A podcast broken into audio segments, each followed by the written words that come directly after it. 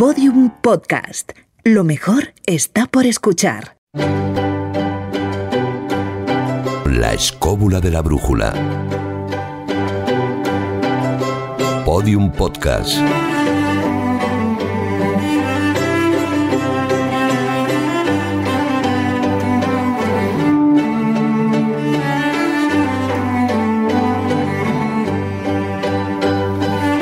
David Sentinella, de 0 a 100, ¿qué porcentaje de programa crees que ocuparemos las voces que no somos ni Carlos Canales ni nuestro invitado de hoy?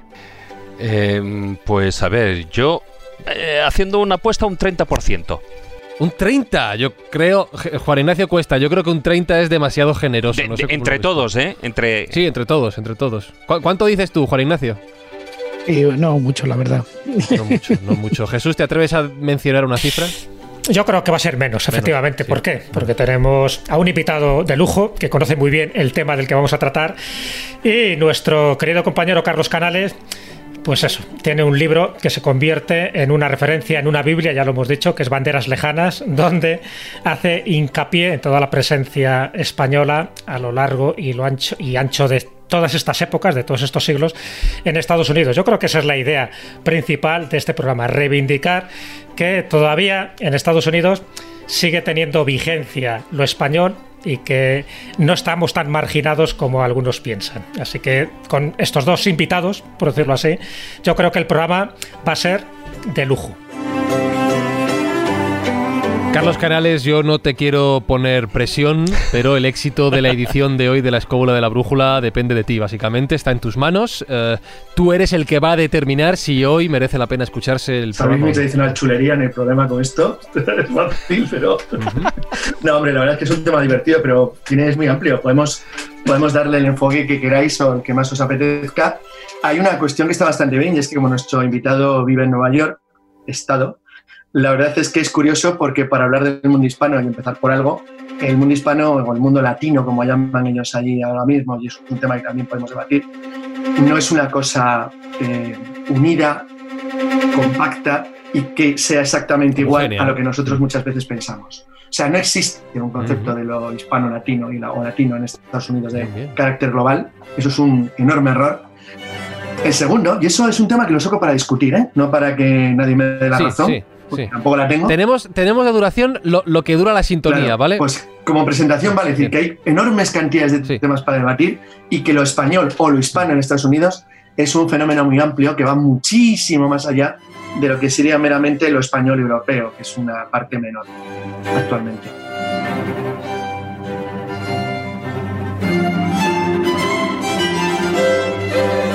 Ya habéis visto que tenemos ganas de empezar, así que no lo demoro más. Saludos de quien nos habla, Fran Zuzquiza, y es el momento de, ahora sí, presentar, por supuesto, a nuestro invitado de hoy.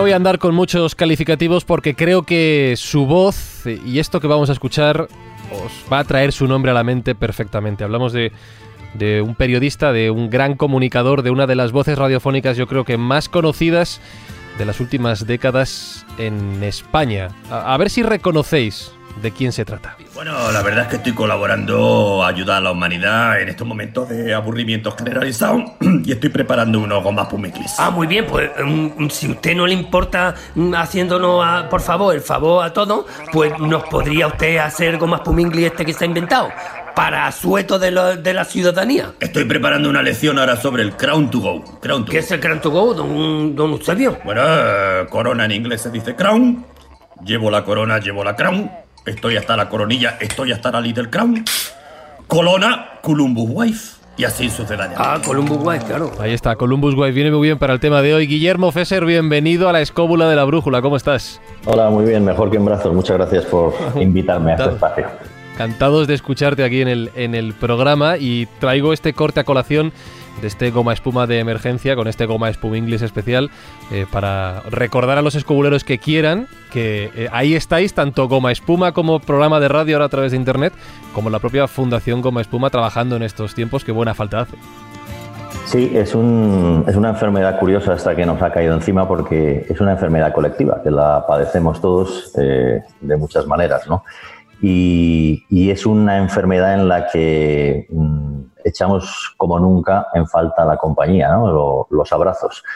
Y bueno, yo creo que cada uno, mm, después de ver tantos héroes sin capa, con tantos gestos que nos han emocionado tantísimo, ¿no? Porque hemos pasado en 24 horas del mundo de, mm, de los datos, de la tecnología, de impresionarnos al mundo de, las caricias y de emocionarnos, pues uno no se puede estar quieto, ¿no? Ahora pasa, como decía Kennedy en su momento, ¿no? No tienes que preguntarte lo que puede hacer América por ti, sino lo que tú puedes hacer por América. Pues ahora no es momento de preguntarse, en mi caso, si me conviene volverme a juntar con Juan Luis Cano y hacer goma espuma o si le deja de convenir a él. Ahora es momento de decir, señores, a ustedes les hace gracia esto, pues a ustedes lo dedicamos. Y para adelante, para adelante, para adelante sin retrodecer. Eh, y además en lo personal, eh, tú que viajas, que vives a caballo entre España y Estados Unidos, eh, esto te ha, si no me equivoco, te ha dejado aquí en España con nosotros ahora. No sé si contra tu voluntad o, o te tocaba simplemente. No, venía, venía a España a hacer un par de gestiones, mmm, me pilló aquí el bicho y, y, lo padecí y ya me quedé encerrado. ¿no? Uh -huh. Y ahora estoy a la espera de que haya algún, algún avión o algo que, que no sea un que no haya que ir a nado con los tiburones hasta América, pero... Un, una pero ventana bueno. espacial, ¿no? Como le llaman. Sí, sí. Aunque, bueno, eh, eh, quiero volver porque tengo allí a mis hijos y tengo familia y tengo a mis amigos y tengo mi trabajo y tengo todo, ¿no? Pero tengo que decir que bendita sea, oh, benditos sean los servicios sociales, ¿no? Que tiene este país en comparación con los agujeros terribles, ¿no? Y tan injustos que hay en Estados Unidos. Que ahora mismo salen a flote y lo están padeciendo y es muy duro, ¿no? O sea que voy a terminar aquí más o menos de, de, pasar el tema y me lo voy a meter otra vez de golpe allí en, en lo siguiente. A pesar de este parón, Guillermo, eh, con la Fundación Comas Pumas, ¿seguís con estos proyectos educativos para niños, tanto en Nicaragua como en Sri Lanka? Sí, y en España también. Nosotros eh, tenemos un eslogan en la, o un lema en la Fundación que dice Educando con una sonrisa.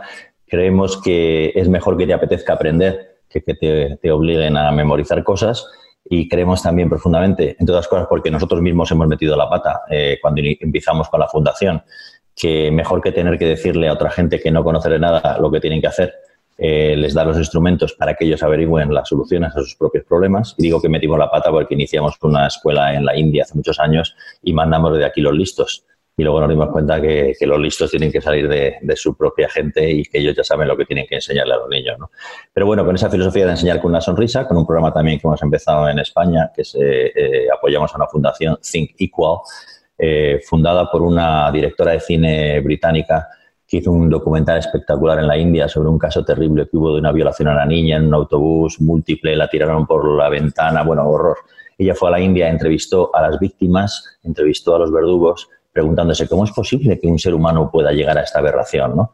Y después de, hacer la reflexión en esa película tan, tan intensa pero tan bonita, eh, ha hecho una fundación que se llama Think Equal, piensa que los demás son iguales y es para en preescolar a los niños darles un método muy sencillo que ha creado con la ayuda de Naciones Unidas y de algunas universidades para la tolerancia, para que aprendan que lo, que, a escuchar y que aprendan que, que se puede vivir con los demás, aunque los demás sean muy distintos, incluso aunque no te interese qué es lo que piensan, ¿no? pero que se puede convivir con ellos. Entonces, es el programa que tenemos en España eh, y en el que estamos trabajando, porque muchas veces ¿no? Eh, lo que vemos que ocurre a nuestro alrededor, estos distanciamientos y estos insultos y estas separaciones, muchas veces son simplemente porque no escuchamos, porque ya tenemos la respuesta preparada antes de que el otro nos diga lo que piensa. Bueno, eso yo creo que además es algo que el español de pro tiene algo muy metido en la sangre, ¿no?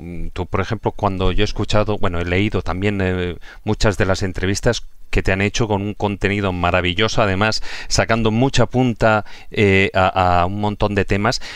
Y, y, planteabas que uno de los problemas de cuando el español aparece en Estados Unidos es que vamos un poquitín de resabiados. Sí, todavía tenemos, eh, hablabais al principio del tema de los latinos, hispanos, eh, quiénes somos, a dónde vamos y si estamos juntos o no en Estados Unidos, ¿no? que es un tema muy interesante que ahora mismo está eh, afrontando mucha gente desde muchas perspectivas y, se ve esperanza, luz al final del túnel.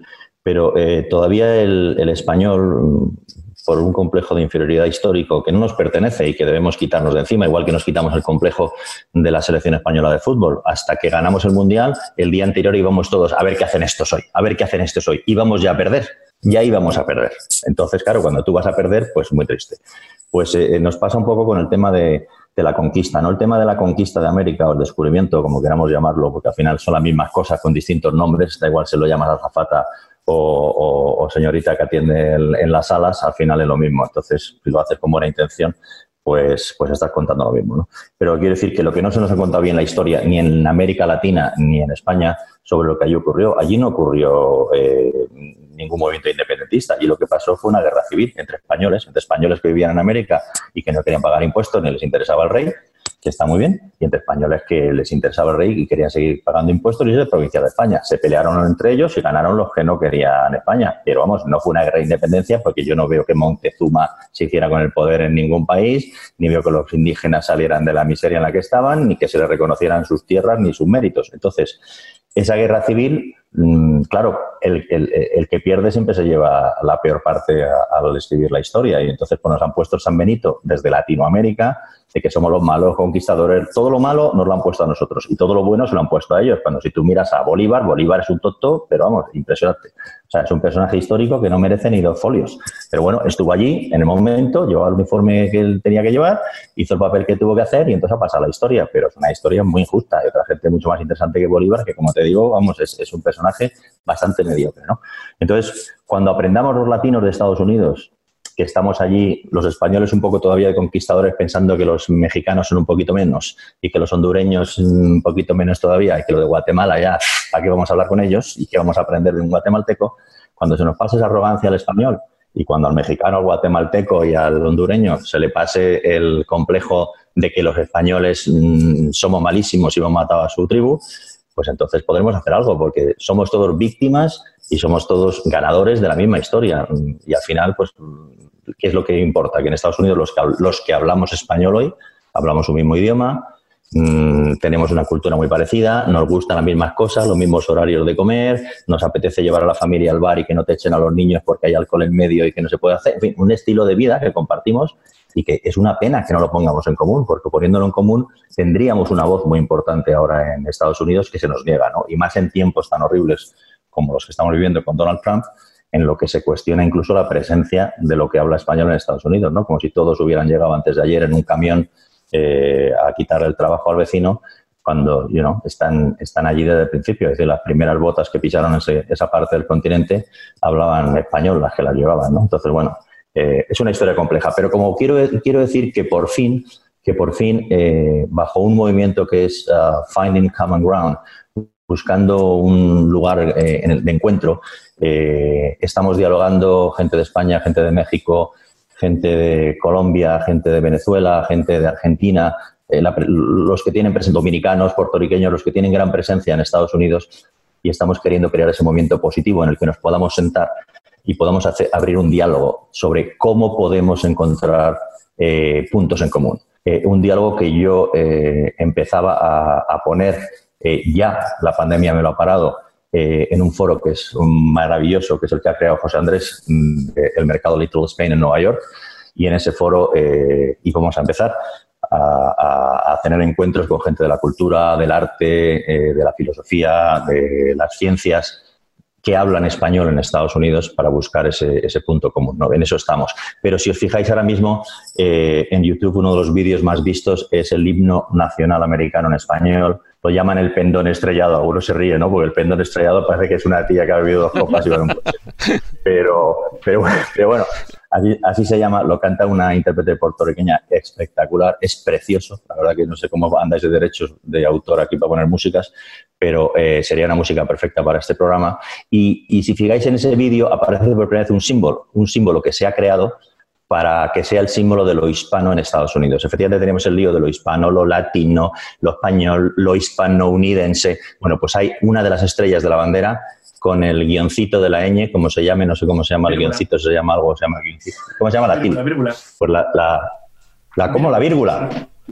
Suena fatal eso, suena, suena, suena terrible la vírgula. Tiene connotaciones sexuales, parece. Pues, eh, a, la altura del pendón estrellado. El pendón estrellado y la, y la vírgula. Bueno, pues si le veis, pero la, la vírgula esa eh, em- empieza, empieza ahora ya a, verse en Estados Unidos como símbolo de lo hispano. Y creo que bajo ese vírgula, bajo esa rayita del, de la ñ de lo español y con una estrella de lo americano, porque, porque al final eh, los que estamos allí somos estadounidenses tanto como Abraham Lincoln, pero hablamos español. Pues, pues eh, es, un- es una buena manera, es un camino, o sea, hay esperanza para que haya una voz en español en A ver. Estados Unidos, por fin. Para- por complementar, bueno, por de pronto, para ir sacando temas para que vais entrando todos, has dado ya con dos elementos fundamentales. fundamentales.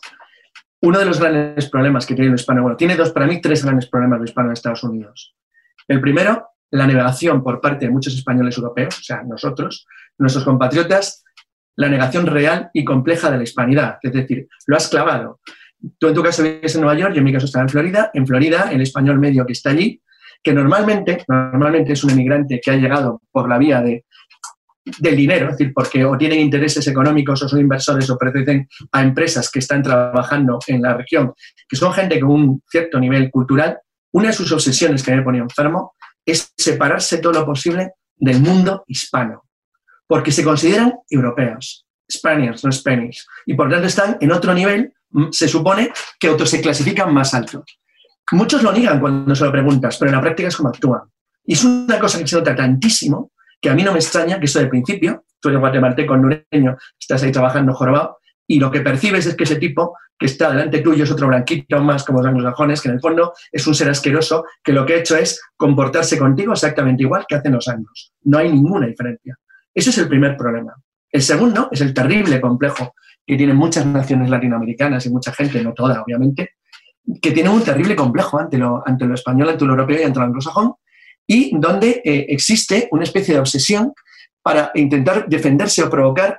eh, por ejemplo, hay una historia muy curiosa que se percibe mucho, sobre todo en, en ciertos entornos de clase media, media alta, y es una especie de intento obsesivo, por ejemplo, ocurre mucho en ciertos niveles mexicanos, de intentar por todos los medios autoconvencerse, en el fondo saben que no es así, de que España es una basura en Europa.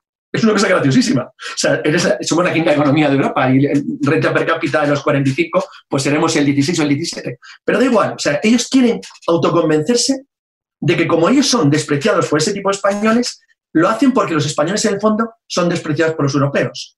Entonces, esto genera una especie de círculo, de enredo, del que nunca conseguimos salir, donde todos estamos mal y todos en- enfrentamos entre nuestras propias comunidades. Ejemplo, en la zona de Florida Sur, los cubanos, que llegaron hace ya más de medio siglo, son obviamente el grupo dominante. Además, ellos han construido ciudades como Miami, digan lo que digan, son los que lo han convertido en un emporio de riqueza y de desarrollo. Entonces, estas generaciones segunda y tercera que están allí se consideran claramente muy diferentes, por ejemplo, a los dominicanos que viven en los barrios peores o a los salvadoreños o hondureños centroamericanos que han llegado en las últimas décadas. Y exactamente igual tampoco se ven iguales que los puertorriqueños que puedan vivir en Nueva York, que los dominicanos que puedan estar allí. Entonces, esto genera una colectividad que en realidad no es una colectividad, es un grupo muy amplio que prácticamente lo único que tiene en común, aunque en realidad es muchísimo más, pero se resume aparentemente en algo tan tonto y tan simple como el idioma, que sería algo tan bobo como decir que, es decir, muchas veces yo solo he llegado a oír, claro, ¿cómo vas a compararme a mí que soy cubano? Es como decir que un jamaicano es igual que un inglés, porque hablan el mismo idioma. Digo, no, si no estoy diciendo eso. Lo que estoy diciendo es que tú formas parte, en el fondo, de la misma comunidad cultural que los puertorriqueños, los dominicanos o los hondureños, te guste o no. Pero claro, si tú de principio rechazas eso porque tú te ves más próximo a los angloamericanos que a los indígenas de Centroamérica, pues marcas una barrera que es imposible franquear.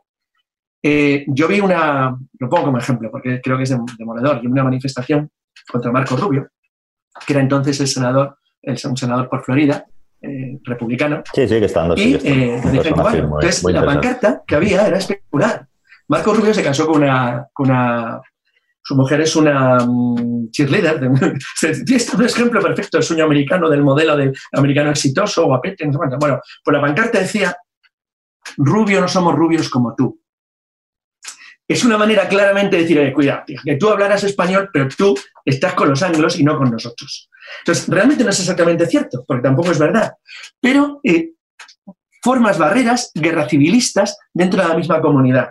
Por ejemplo, cuando un puertorriqueño de Nueva York se enfrenta con los dominicanos en grupo, porque no se consideran iguales o lo mismo, porque puertorriqueños son un Estado libre asociado, los dominicanos han llegado después, y empiezas con un montón de tonterías que al final acaban cargándose todo. Pero yo creo que en el caso nuestro deberíamos de empezar por el principio, que es, somos parte de una comunidad hispana que cubre América entera. No somos simplemente lo que muchos españoles quieren cuando llegan allí. Yo soy europeo, no me mezclo con esta gente, que no tengo nada que ver con ellos. Que nos odian porque dicen que matamos a todos los indígenas cuando los que lo hicieron fueron los otros, que es la otra acusación permanente. Genocidas, ladrones, el oro, tal. De verdad, es muy, muy complicado, muy complicado. Y luego, un profundo, como un profundo desprecio durante generaciones y generaciones a la huella española en Estados Unidos, derivada básicamente de que los españoles, cuando emigrábamos a América, pues emigrábamos obviamente donde se hablaba nuestro idioma, principalmente Argentina y Uruguay y sur de Brasil, en algunos casos menores a México, Chile. Al resto muy pocos. De Estados Unidos prácticamente nada.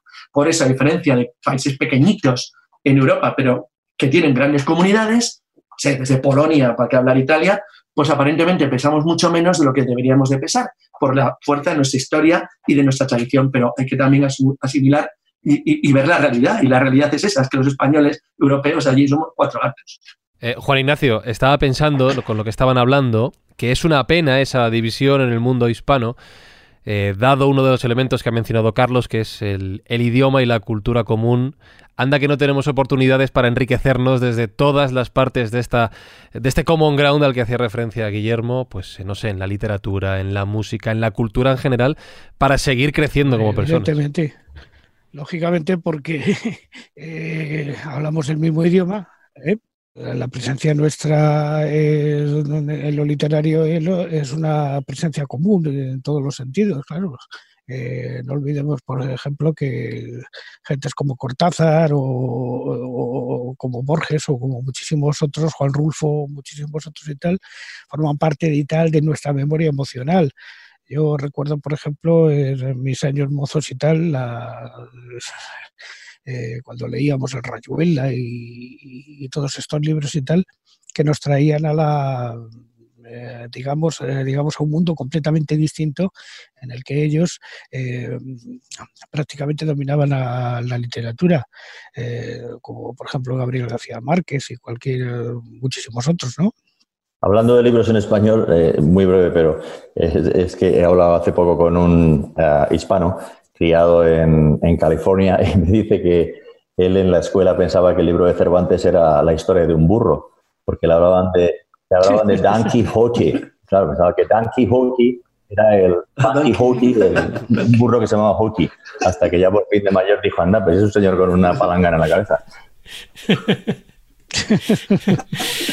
Te quería preguntar, Guillermo, un poco al hilo de lo que estaba diciendo antes Carlos, sobre si tú has notado, ¿no? desde que llevas allí en Estados Unidos viviendo pues esto, la última década, eh, un movimiento creciente a la hora de considerar a Cristóbal Colón como un genocida, porque parece que ha pasado de héroe a villano. Se va notando incluso pues, en las estatuas que las están retirando o manchando y cosas similares. Sí, pero ahí pasa una cosa, un fenómeno curioso. Eh, sí, no está de moda apoyar a, Cristóbal Colón. Cristóbal Colón es un genocida que asesinó indios y van retirando las fiestas, sobre todo, o sea, el Columbus Day. Hay muchos sitios que ya no lo celebran, celebran el Día de la, eh, Gente Indígena, se llama. Y a mí no me parece ni bien ni más, sino todo lo contrario, que, que cambien y hagan las celebraciones. Lo que pasa es que me parece injusto eh, eh, históricamente mm, o sea, juzgar a una persona con los ojos de hoy a un tipo que lo que hizo fue inventar Internet, ¿no? Es decir, una de las grandes revoluciones de la humanidad ha sido Cristóbal Colón e Internet. Es decir, antes de Cristóbal Colón estamos todo el mundo separado. Este señor, gracias a él, de repente se junta Europa con América, América con Asia, Asia con Europa, da la vuelta al mundo y de repente, eh, pues nosotros tenemos un biombo que hasta entonces solo lo tenían en Japón, eh, hacen la primera eh, receta del gazpacho en Virginia, que hasta entonces el tomate era una planta venenosa, y, bueno, infinidad de cosas más que no te van a explicar. O sea, se cambia la manera de vivir, de comer, de vestirse y de relacionarse de la humanidad. O sea, pues esto es lo que se le reconoce. Luego ya si te la toman los indios en Jamaica y tal, pues es un tema personal. Pero en cualquier caso, eh, lo curioso de todo eso es que no nos afecta mucho a los hispanos, porque Colón en Estados Unidos es italiano.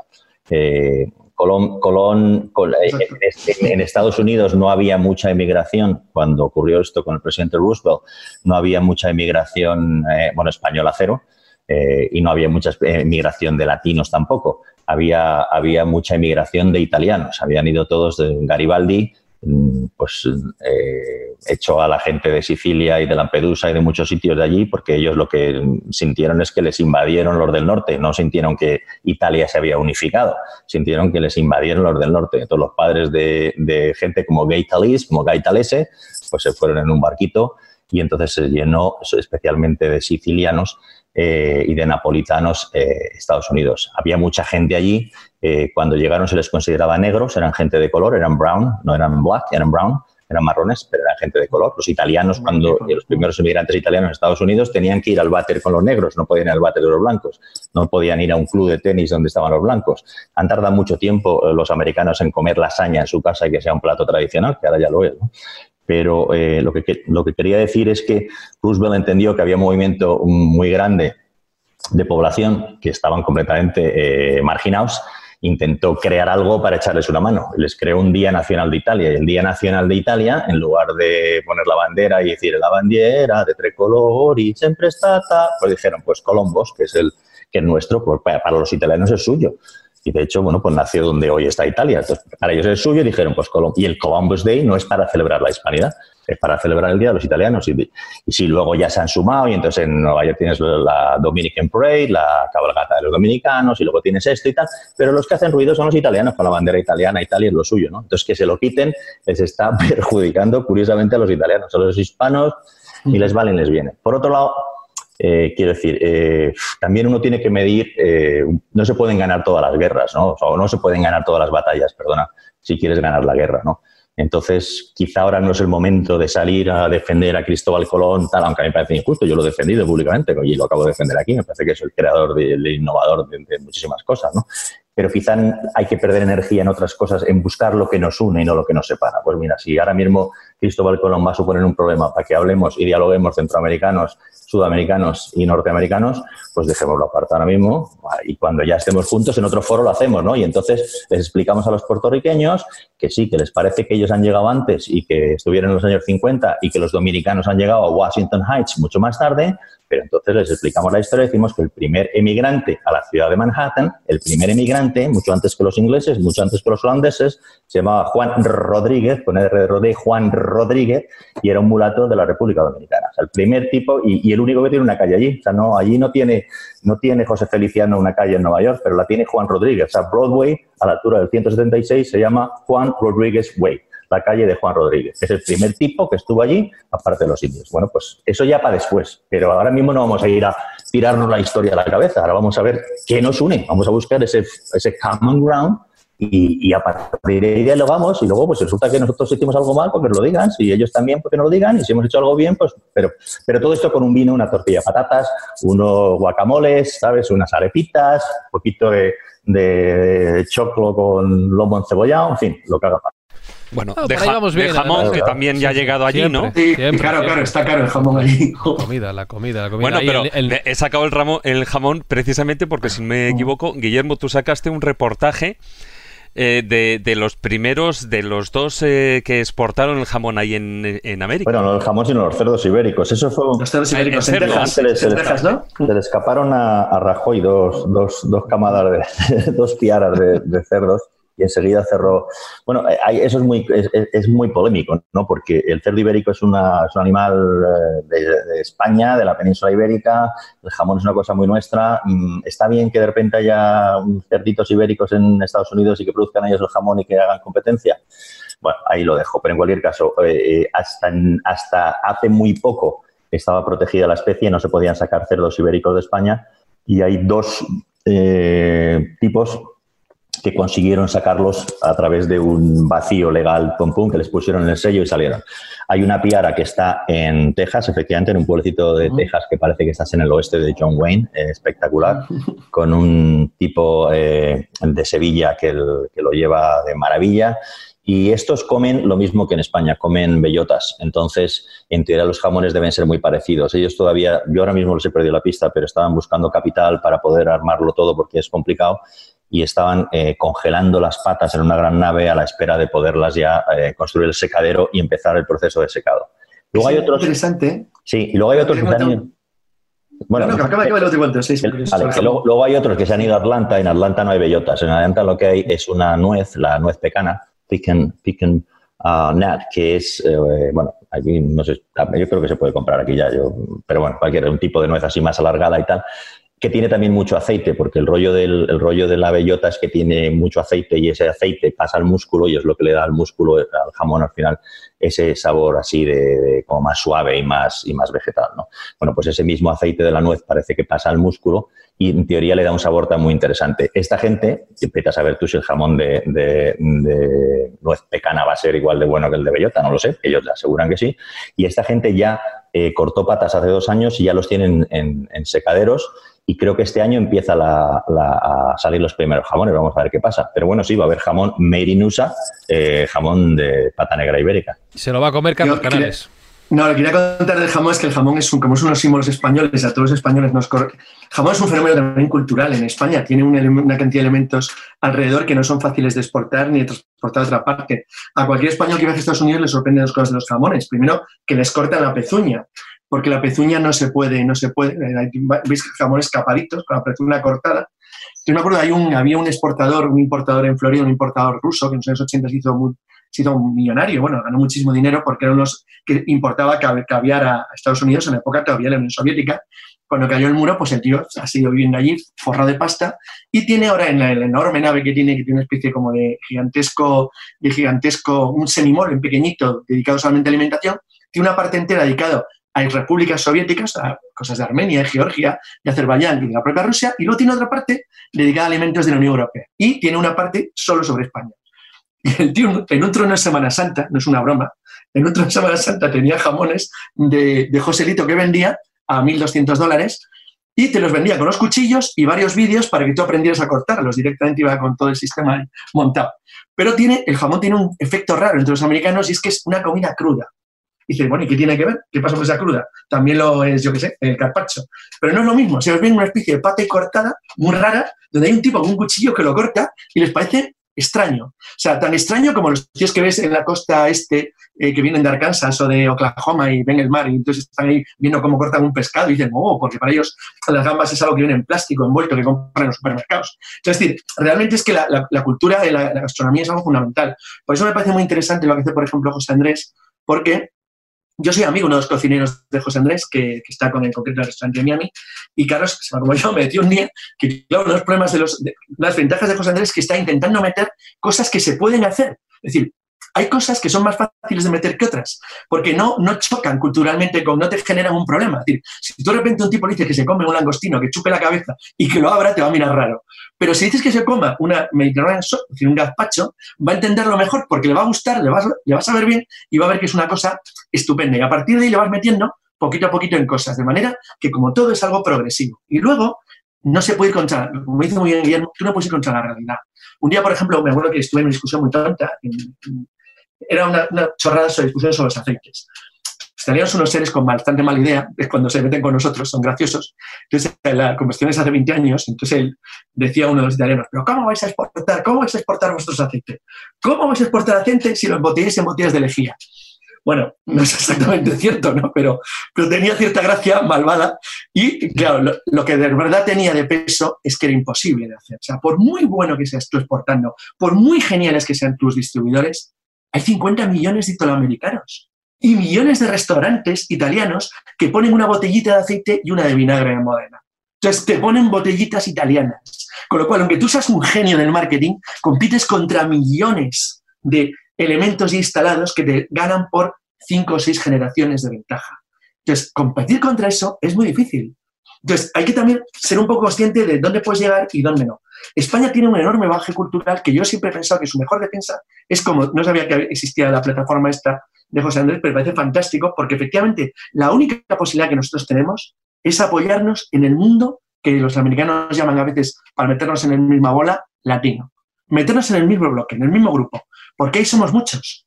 Porque si no, no eres nada. Eres exactamente igual que cualquier otro europeo que ha venido por ahí y que está, y no te distinguirías en nada de un húngaro, de un serbio o de un croata, un tipo raro que viene otro lado del mar y que, bueno, que se parece más o menos a nosotros y que lo mismo es católico, protestante, vaya usted a saber qué. Pero decir, pero no pasa más allá. En cambio, de la otra manera, por ejemplo, es difícil ver un periódico que acierte con el país de origen de la mujer de Trump. O sea, casi siempre se equivocan. Y dicen que es eslovaca, no, es eslovena, pero da igual, para ellos no hay mucha diferencia entre una cosa u otra. Entonces, estas cosas son muy comunes porque tú no le puedes decir a un, a un tipo que te, que te, sea muy preciso en, en, países que sabe que cuando tú te estás moviendo en un coche, cada tres cuartos de hora cambias de idioma, porque no lo entienden bien. Entonces, y no lo van a entender bien por más que te pongas. Entonces, para ellos tú no eres un elemento diferencial, salvo que tú tengas algo que a ellos de verdad les interese o les aporte algo muy llamativo, que es donde creo que está la fuerza del hispano, curiosidad. Diga, anda, qué curioso. Oye, de verdad que, que eso, por ejemplo, y eso estarás de acuerdo conmigo, Guillermo, si vieras cómo están cuidados los sitios arqueológicos españoles en Estados Unidos, alucinas. O sea, ver, por ejemplo, la, el Anza Trail, la, ruta de danza en Arizona, en, Nuevo, en California, es espectacular, señalizado, documentado, con museos, con literatura, con documentación, o sea, si tienes de todo. Dice, entonces, ¿por qué es desconocido? Bueno, es desconocido para quien no quiere mirarlo. Pero cada generación que pasa hay más gente que va teniendo curiosidad, que le va llamando la atención y que se va interesando en algo que no deja de ser su pasado. Es verdad que hay estados, en concreto para mí, por ejemplo, en Texas, el sur de Texas es espectacular, como lo cuida. Ahora empieza Florida, poco a poco, pero hay algunos sitios donde, o, Nuevo México, lo que lo ha mantenido siempre, porque Santa Fe se convirtió en una especie de isla de la hispanidad, como te, te dicen todos en la ciudad, que perdone, yo no crucé la frontera, la frontera me cruzó a mí. Cuando en 1848 el Tratado de Guadalupe Hidalgo convierte esto en Estados Unidos. Oiga, yo soy americano desde hace más de 150 años, pero porque alguien me convirtió en americano, no porque yo lo pidiera. Es que la, la frontera bajo el Río Grande y yo me quedé aquí, en medio de la nada. Porque me, quiere que le diga. Me gusta, me gusta, me, me gusta este, este, melón que estás abriendo, Carlos, y me gusta que lo hayáis hecho además eh, a través de la comida, que es algo que, que en Escobulandia nos encanta, y quiero que sigamos profundizando en este sentido.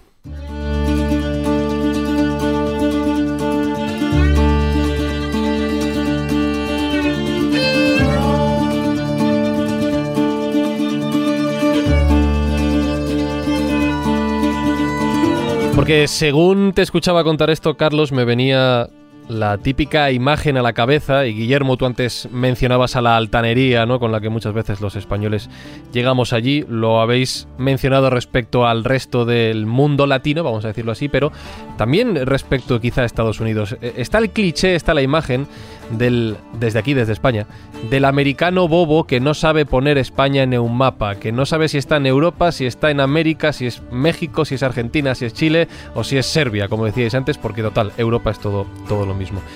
Eh, ya no quiero preguntar tanto si los americanos saben poner España en un mapa, pero también lo puedo hacer, sino ¿son conscientes los americanos, los norteamericanos, los estadounidenses de ese bagaje cultural e histórico que el mundo hispano tiene en su sociedad, en su civilización y por supuesto en su historia. Bueno, primero por alusiones, en la caja del jamón vendrá una pezuña de silicona para que el que quiera se la pueda añadir al final y, no es tan feo cortar con serrucho de pelo, según informan fuentes eh, fiables de los ranchos donde se producen estos jamones. Eh, sí, eh, desde que yo estoy en Estados Unidos, que no es tanto, pues desde que estoy residiendo permanentemente, que es desde el 2008, eh, he notado mmm, paulatinamente una crecida eh, del interés por las raíces españolas de Estados Unidos. Eh, desde, desde, yo mismo no saber absolutamente nada hasta, hasta, ver a gente que no tenía por qué interesarse en eso que se está metiendo en el tema. yo creo que fue decisivo el hecho de colgar el cuadro de Bernardo de Galvez en el Capitolio Teresa Valcarce, la española, contaba la historia muy brevemente para no aburrir a nadie, y sobre todo si ya se la saben, pero básicamente un diario de Málaga eh, publica una noticia que viene de un historiador eh, malagueño que dice que ha descubierto en los archivos de Washington un documento del Congreso estadounidense donde dicen que van a, de justo después de la guerra, el Congreso Continental, que estaba entonces en Filadelfia, que dicen que van a colgar después de la pasada la guerra de independencia de Estados Unidos, antes de que Washington sea proclamado presidente, van a colgar donde se reúnen los miembros del Congreso un cuadro del gobernador de la Luisiana, Bernardo de Galvez, para agradecerle eh, las labores prestadas eh, para que este país pudiera liberarse de Gran Bretaña. ¿no? Y hacen incidencia en que sin ese papel decisivo de España jamás ellos pudieran haber alcanzado la independencia. Bueno, eh, esto se publica en un diario de Málaga. La madre malagueña de Teresa que vive en Washington, eh, le bueno, la madre gallega que vive en Málaga le manda a Teresa Valcarce a Washington el periódico y dice, anda, pues se comprometieron a mandar a poner un cuadro en el Capitolio, pues voy a verlo. Fue al Capitolio, allí no había cuadro, preguntó al señor que custodia los cuadros del Capitolio le dijo que de qué le estaba hablando, mm, se fue a hablar con un congresista que faltaba el cuadro que tal, le dijo que estaba hablando y por fin consiguió un senador que dijo, no me diga usted, investigaron, vieron el documento, había una promesa y dijo, pues hay que colgarlo. El cuadro ya no existía, se hizo una copia, la copia se mandó a, Washington y hoy está colgada en el Capitolio. Con ese revuelo se hizo eh, mediáticamente mm, se llamó la atención sobre un personaje que nadie había oído hablar nunca, Bernardo de Galvez, se puso de relieve que es que resulta que la Luisiana había sido en algún momento española, porque todo el mundo pensaba que Nueva Orleans es el barrio francés, qué bonito, pero resulta que ahora sabemos que de francés solo tiene el nombre de las calles y que tanto el, el, Capitolio como la Casa del Gobernador, como la Catedral, como todo el museo, como todas las... El ayuntamiento se llama Cabildo, en Nueva Orleans. por eso, pues como todo, como todo el barrio francés, vamos, básicamente es de construcción española y de hecho el que ya está en La Habana, ya está en Nueva Orleans, eh, si le cierras los ojos y le das tres vueltas como a la gallinita ciega, no sabe en cuál de las dos ciudades están, porque nacieron al mismo tiempo, con los mismos arquitectos, la misma construcción, y además eh, culturalmente son muy parecidos. Eh, viven de la caña de azúcar y de la esclavitud los dos, y encima eh, son católicos, porque eh, lo, más, lo más parecido a irte al extranjero en Estados Unidos es, irte a Nueva Orleans. Es un, es un sitio donde, mm, por ser católico y no ser protestante, pasan cosas muy distintas. Es curioso cómo eh, el, origen cultural de uno le hace que sea de una manera o sea de otra, independientemente de que profeses o no la religión, ¿no? Pero es lo que tienes y lo que has acumulado culturalmente y eso está en Nueva Orleans, ¿no? Entonces, bueno, se han ido poniendo cosas en valor, ¿no? Y luego, pues yo creo que eh, ha habido una serie de voluntarios, entre los que yo me cuento, que nos hemos lanzado al ruedo de decir vamos a poner en valor lo hispano, no lo español, lo hispano, eh, con la idea, con la idea de, buscar ese, encuentro entre todos los hispanos Permíteme y hacer algo interesante en Estados Unidos. Eh, te pregunto por eso, porque has dicho una frase que me ha llamado la atención, que es que cuando tú llegaste a Estados Unidos, tú tampoco eras muy consciente de la importancia de la historia de España, o hispana, si quieres, lo que tú, cualquiera de las dos opciones, eh, respecto a la historia del, país. ¿Qué te lleva a ti a dar ese paso y decir, primero me voy a interesar y segundo la voy a difundir? Vamos a ver, yo llego a Estados Unidos eh, todo un poquito como así, sin profundizar mucho, ¿no? Porque tampoco vamos a dar aquí detalles y entonces eh, eh, la historia, eh, el contenido de la historia es cierto, a lo mejor los detalles están un poquito preparados. Pero básicamente a mí me habían contado que Colón se fue al Caribe y que del Caribe luego ya Hernán Cortés y otros y Pizarro y tal tiraron para abajo. Pero para arriba no tiró nadie. Bueno, sí, que se habían fundado San Agustín, tal, que era la ciudad más antigua de Estados Unidos, tal, pero al final San Agustín, San Agustín, muchín, muchín, que tampoco, bueno, y qué, muy bien. Y se acabó. Pero claro, yo llego, yo estoy en Nueva York, estoy en Manhattan y digo, ¿qué tiene que ver España con Manhattan? Nada, ¿qué tiene que ver España con Manhattan? Bueno, pues resulta que descubro que en la ciudad que es eh, el centro del judaísmo eh, mundial posiblemente, más que, más que Tel Aviv, y el centro del judaísmo en Estados Unidos, la sinagoga más antigua judía, sinagoga de Manhattan, la fundó un señor que se llama Gómez. O sea, vamos a ver, entonces, ¿qué pasa? Y, resulta que Gómez sí que en teoría, en teoría es una, es una sinagoga hispano-portuguesa, pero claro, hay que tener mucho cuidado porque los hispanos, en cuanto perdimos, en cuanto, eh, vamos, mientras, mientras eh, Portugal no perseguía a los judíos, muchos hispanos de América decían que eran portugueses porque como no distinguen el acento y más o menos hablaban igual. Bueno, en cualquier caso, que si tú quieres saber la historia del, del, judaísmo en Nueva York, tienes que saber ladino, que es el, español que escribía Cervantes, para entendernos. Eh, más cosas. El río Hudson, que es el río que descubrió con el Media Luna el señor este, el Henry Hudson y tal. Eh, resulta que es que 80 mm, años antes de que este señor estuviera por ahí, en los mapas aparece como el río San Antonio. O sea, pues ¿esto cómo, es posible? O sea, ¿qué es esto? Eh, bueno, en fin, son una, una serie de, de, cosas y luego me pongo a viajar por Estados Unidos y empiezo a ver, no solamente en los, los eh, estados que hoy son limítrofes con la frontera de México, obviamente en Nevada, en, en California o en, o en, o en Arizona, sino que empiezo a ver en sitios tan insospechados como Oregón, o tan insospechados como Michigan o tan insospechados como Illinois, eh, trazas de gente española que estuvo por allí, que hizo cosas y que todavía se pueden ver y se pueden observar. Entonces, claro, yo empecé a alucinar en colores. Y cuando estoy alucinando en colores, como periodista, me entero de que una tal Teresa Valcarce quiere colgar el cuadro de no sé quién en el Capitolio. Entonces, mm, ahí digo, perfecto. ¿Por qué digo perfecto? Porque yo llevaba la inquietud dentro de decir, tenemos que ir a los colegios, tenemos que ir a los niños, porque los, mayores, claro, yo ahora voy y a una gente nuestra le digo, oye, que los españoles están en Estados Unidos, no sé qué, vale, muy bien. Y mañana viene un polaco y dice, oye, que la salchicha polaca es mucho mejor que el chorizo, que, la morcilla de Burgos, vale. Y después viene uno italiano y dice, sí, que el cine nuestro es mucho más interesante que el de Berlanga, tal y cual.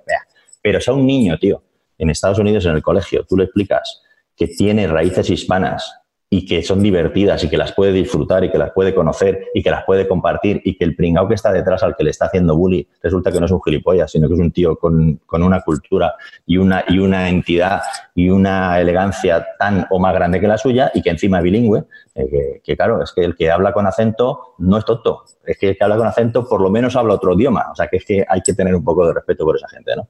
Bueno, pues si podemos trabajar en la escuela ese tema, lo llevamos ganado, ¿no? Porque sin darles muchos datos, les damos una idea. Y ese tío o esa tía, cuando algún día tenga responsabilidades y le venga alguien hablando en español, ya no va a pensar este ser humano es inferior. Ya se va a dar cuenta que ha estudiado en la escuela, que fueron una parte importante del tejido que hoy forma Estados Unidos, ¿no? Pero ¿qué pasó con Bernardo de Galvez? ¿Por qué me puso muy contento? Porque de repente había un personaje estadounidense que hablaba español.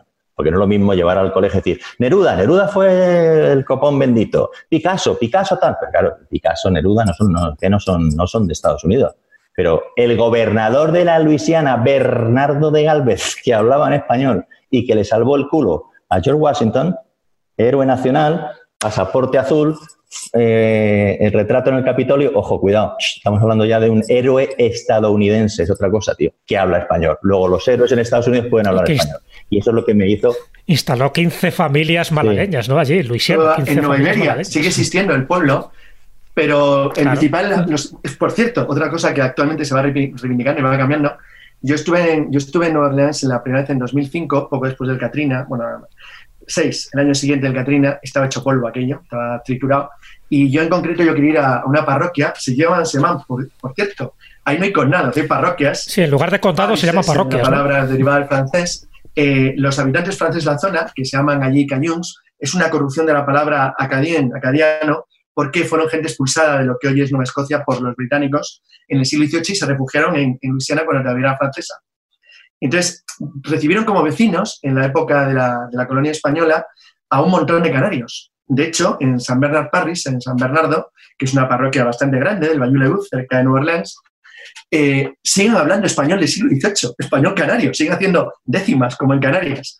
Y es una cosa absolutamente fascinante porque eh, forma una, una comunidad compacta, bastante mezclada con los franceses, pero que ha conseguido mantener su identidad después de 200 años a pesar de ser planamente americanos. Y aquí meto un detalle curioso que voy a contar como anécdota para que veáis cómo les desconciertas cuando les sacas un poco de las ideas que tienen, los americanos son como cualquier gente del mundo, como los alemanes, los franceses o los españoles, que tienen ideas que han recibido, que son parte cultural, parte aprendidas, que son difíciles de modificar. Bueno, pues en Luisiana, en Luisiana hay tres, tipos de idioma español. El, canario del, del Valle que es una, una variante, como he dicho, del siglo y luego hay dos pequeños dialectos, el Bruli y el Adaseno, que se hablan en la zona norte, un poco más arriba de Nueva Orleans. El Bruli está en extinción. Yo cuando estuve allí no lo hablaban más de 10 personas. está muriendo en medio de la indiferencia general, que es el idioma que hablaban los, los colonizadores de Liberia, que eran básicamente de la costa de Andalucía Oriental. Y el Adaseno. El Adaseno es genial. El Adaseno, los Adasenos hablan español, eso lo siguen hablando, es una comunidad que más o menos se mantiene bastante sólida y tiene una rareza. Los adesenos que fueron, llegaron allí porque los trajeron, eh, eran los colonizadores del puesto de los Adaes, que fue destruido por los, por los comanches. Parte de la población eh, fue reubicada en otra zona de la frontera lo que hoy es Luisiana con Texas. Y eh, cuando Luisiana pasa a ser parte de Estados Unidos, pasan a ser ciudadanos americanos. Pasan a ser ciudadanos americanos, pero los adesenos tienen una cosa muy curiosa. Son mexicanos, son del Valle Central de México los llevaron allí desde la zona de México, DF, y los llevaron para allá en el siglo XVIII, en la época de Galvez. Con lo cual, de aspecto, de lengua y de todo, son mexicanos, pero nunca han sido México. Jamás fueron mexicanos. Porque cuando, cuando México se hace independiente, ellos ya eran ciudadanos de Estados Unidos, porque están al otro lado del río, del Sabine. Entonces, nunca fueron mexicanos. Entonces, claro, cuando, cuando un americano medio los ve, dice, o un emigrante mexicano, como emigrante mexicano, porque dices, tío, si soy, soy estadounidense desde 1803, tus antepasados, ¿cuándo llegaron aquí? ¿eh? polaco o, checo o ruso, no ha salido. Entonces, estas cosas a ellos que muchas veces se lo han perdido porque se acaba olvidando, les, les, les llama tanto la atención porque se dan cuenta de que detrás de ellos hay un pasado que va mucho más allá de lo que es simplemente España. Es totalmente diferente, por ejemplo, a las familias de San Antonio que siguen haciendo una gran gala y orgullo de su origen canario, porque igual que las guerras, las guerras de independencia americanas, como ha dicho Guillermo, fueron guerras civiles, la guerra de independencia de Texas fue una guerra civil en, el mundo de los hispanos. Gran parte de la población de origen canario de San Antonio combatió a la de San Houston y de los, de hecho, un 25% de defensa del Álamo tiene apellidos españoles. El, monolito que se levantó en el Álamo cuando se recuperan los cadáveres, cuando es recupado por las tropas de República de Texas, lo mandaba el, el capitán Juan Seguín, la compañía de rifles montados de Texas, que era nieto de canarios, hijo de canarios, y que hablaba español, y está en español, no en inglés. Lo pusieron luego en inglés. Y esos eran los de la Texas Republic, no los, no los mexicanos, que por otro lado también eran de origen español en gran parte, porque la zona de la frontera entre lo que hoy es el, estado de Nuevo León y eh, la zona de Texas se llamaba Nuevo Santander. Reynosa, Camargo, Laredo, los pueblos siguen recordándolo. Entonces, esto muchas veces se olvida, pero cuando se lo recuerdas, no solo les gusta, sino que cada vez va aumentando el orgullo y el recuerdo de que tú no eres un bicho raro que estás por allí, de que tú tienes el mismo derecho a gente que hable inglés y que encima, aunque todos hablan inglés obviamente, y que encima tienes una historia de la que poderte mostrar orgulloso. Que el mundo no lo construyeron los protestantes de la roca de Plymouth en, en Massachusetts, que hay, otra, hay otro mundo y otro país y otro país que también es el tuyo. Eso sí que es importante. Sí, hay, hay un par de cosas ahí mm, para hacer un comentario de textos. Eh, la, la, la, primera que está bien recordar la historia, pero sin quedarse solamente en la historia, ¿no? Eh, es, lo que, lo que es muy importante es poner en valor lo que está haciendo la gente que habla español ahora mismo en Estados Unidos, ¿no? Es decir, eh, está bien recordar a los chavales en el colegio que, que, hay raíces españolas y hispanas y lo que pasó por allí y tal, para que sepan que, que es algo importante dentro de su propia historia, pero está bien que sepan o sea, que no ocurra como ocurre ahora mismo. Los norteamericanos ahora mismo quieren que todos quieren, todos, cuando digo todos, bueno, todos entre comillas, pum, eh, todos quieren que su hijo o su hija hable español, ¿vale? ¿Por qué? Porque todo el mundo sabe que si hablas español tienes un trabajo mejor, tienes un mejor sueldo, tienes más posibilidades de moverte por, eh, por la vida, tal, pero nadie quiere que su hija se case con un hispano y nadie quiere y nadie quiere que su hijo de mayor tenga el trabajo de un hispano. Es decir, el idioma sí, pero lo que lleva detrás el hispano no. Todavía el hispano es un pringao con la piel muy oscura, que cuida muy bien el jardín, es muy amable, pero que no prospera. Y es falso, es falso. Ahora mismo en el Mount Sinai hay un señor que se llama Cordón, que es el médico que está investigando la vacuna del COVID-19. Vamos a ver, y es de Barcelona. Eh, José Andrés lo hemos mencionado. En el MIT, el personaje que decide los programas que van a ser el año que viene, eh, lo mismo. Es decir, hay hay impuestos claves eh, de la ciencia, de la tecnología, de la música, del cine.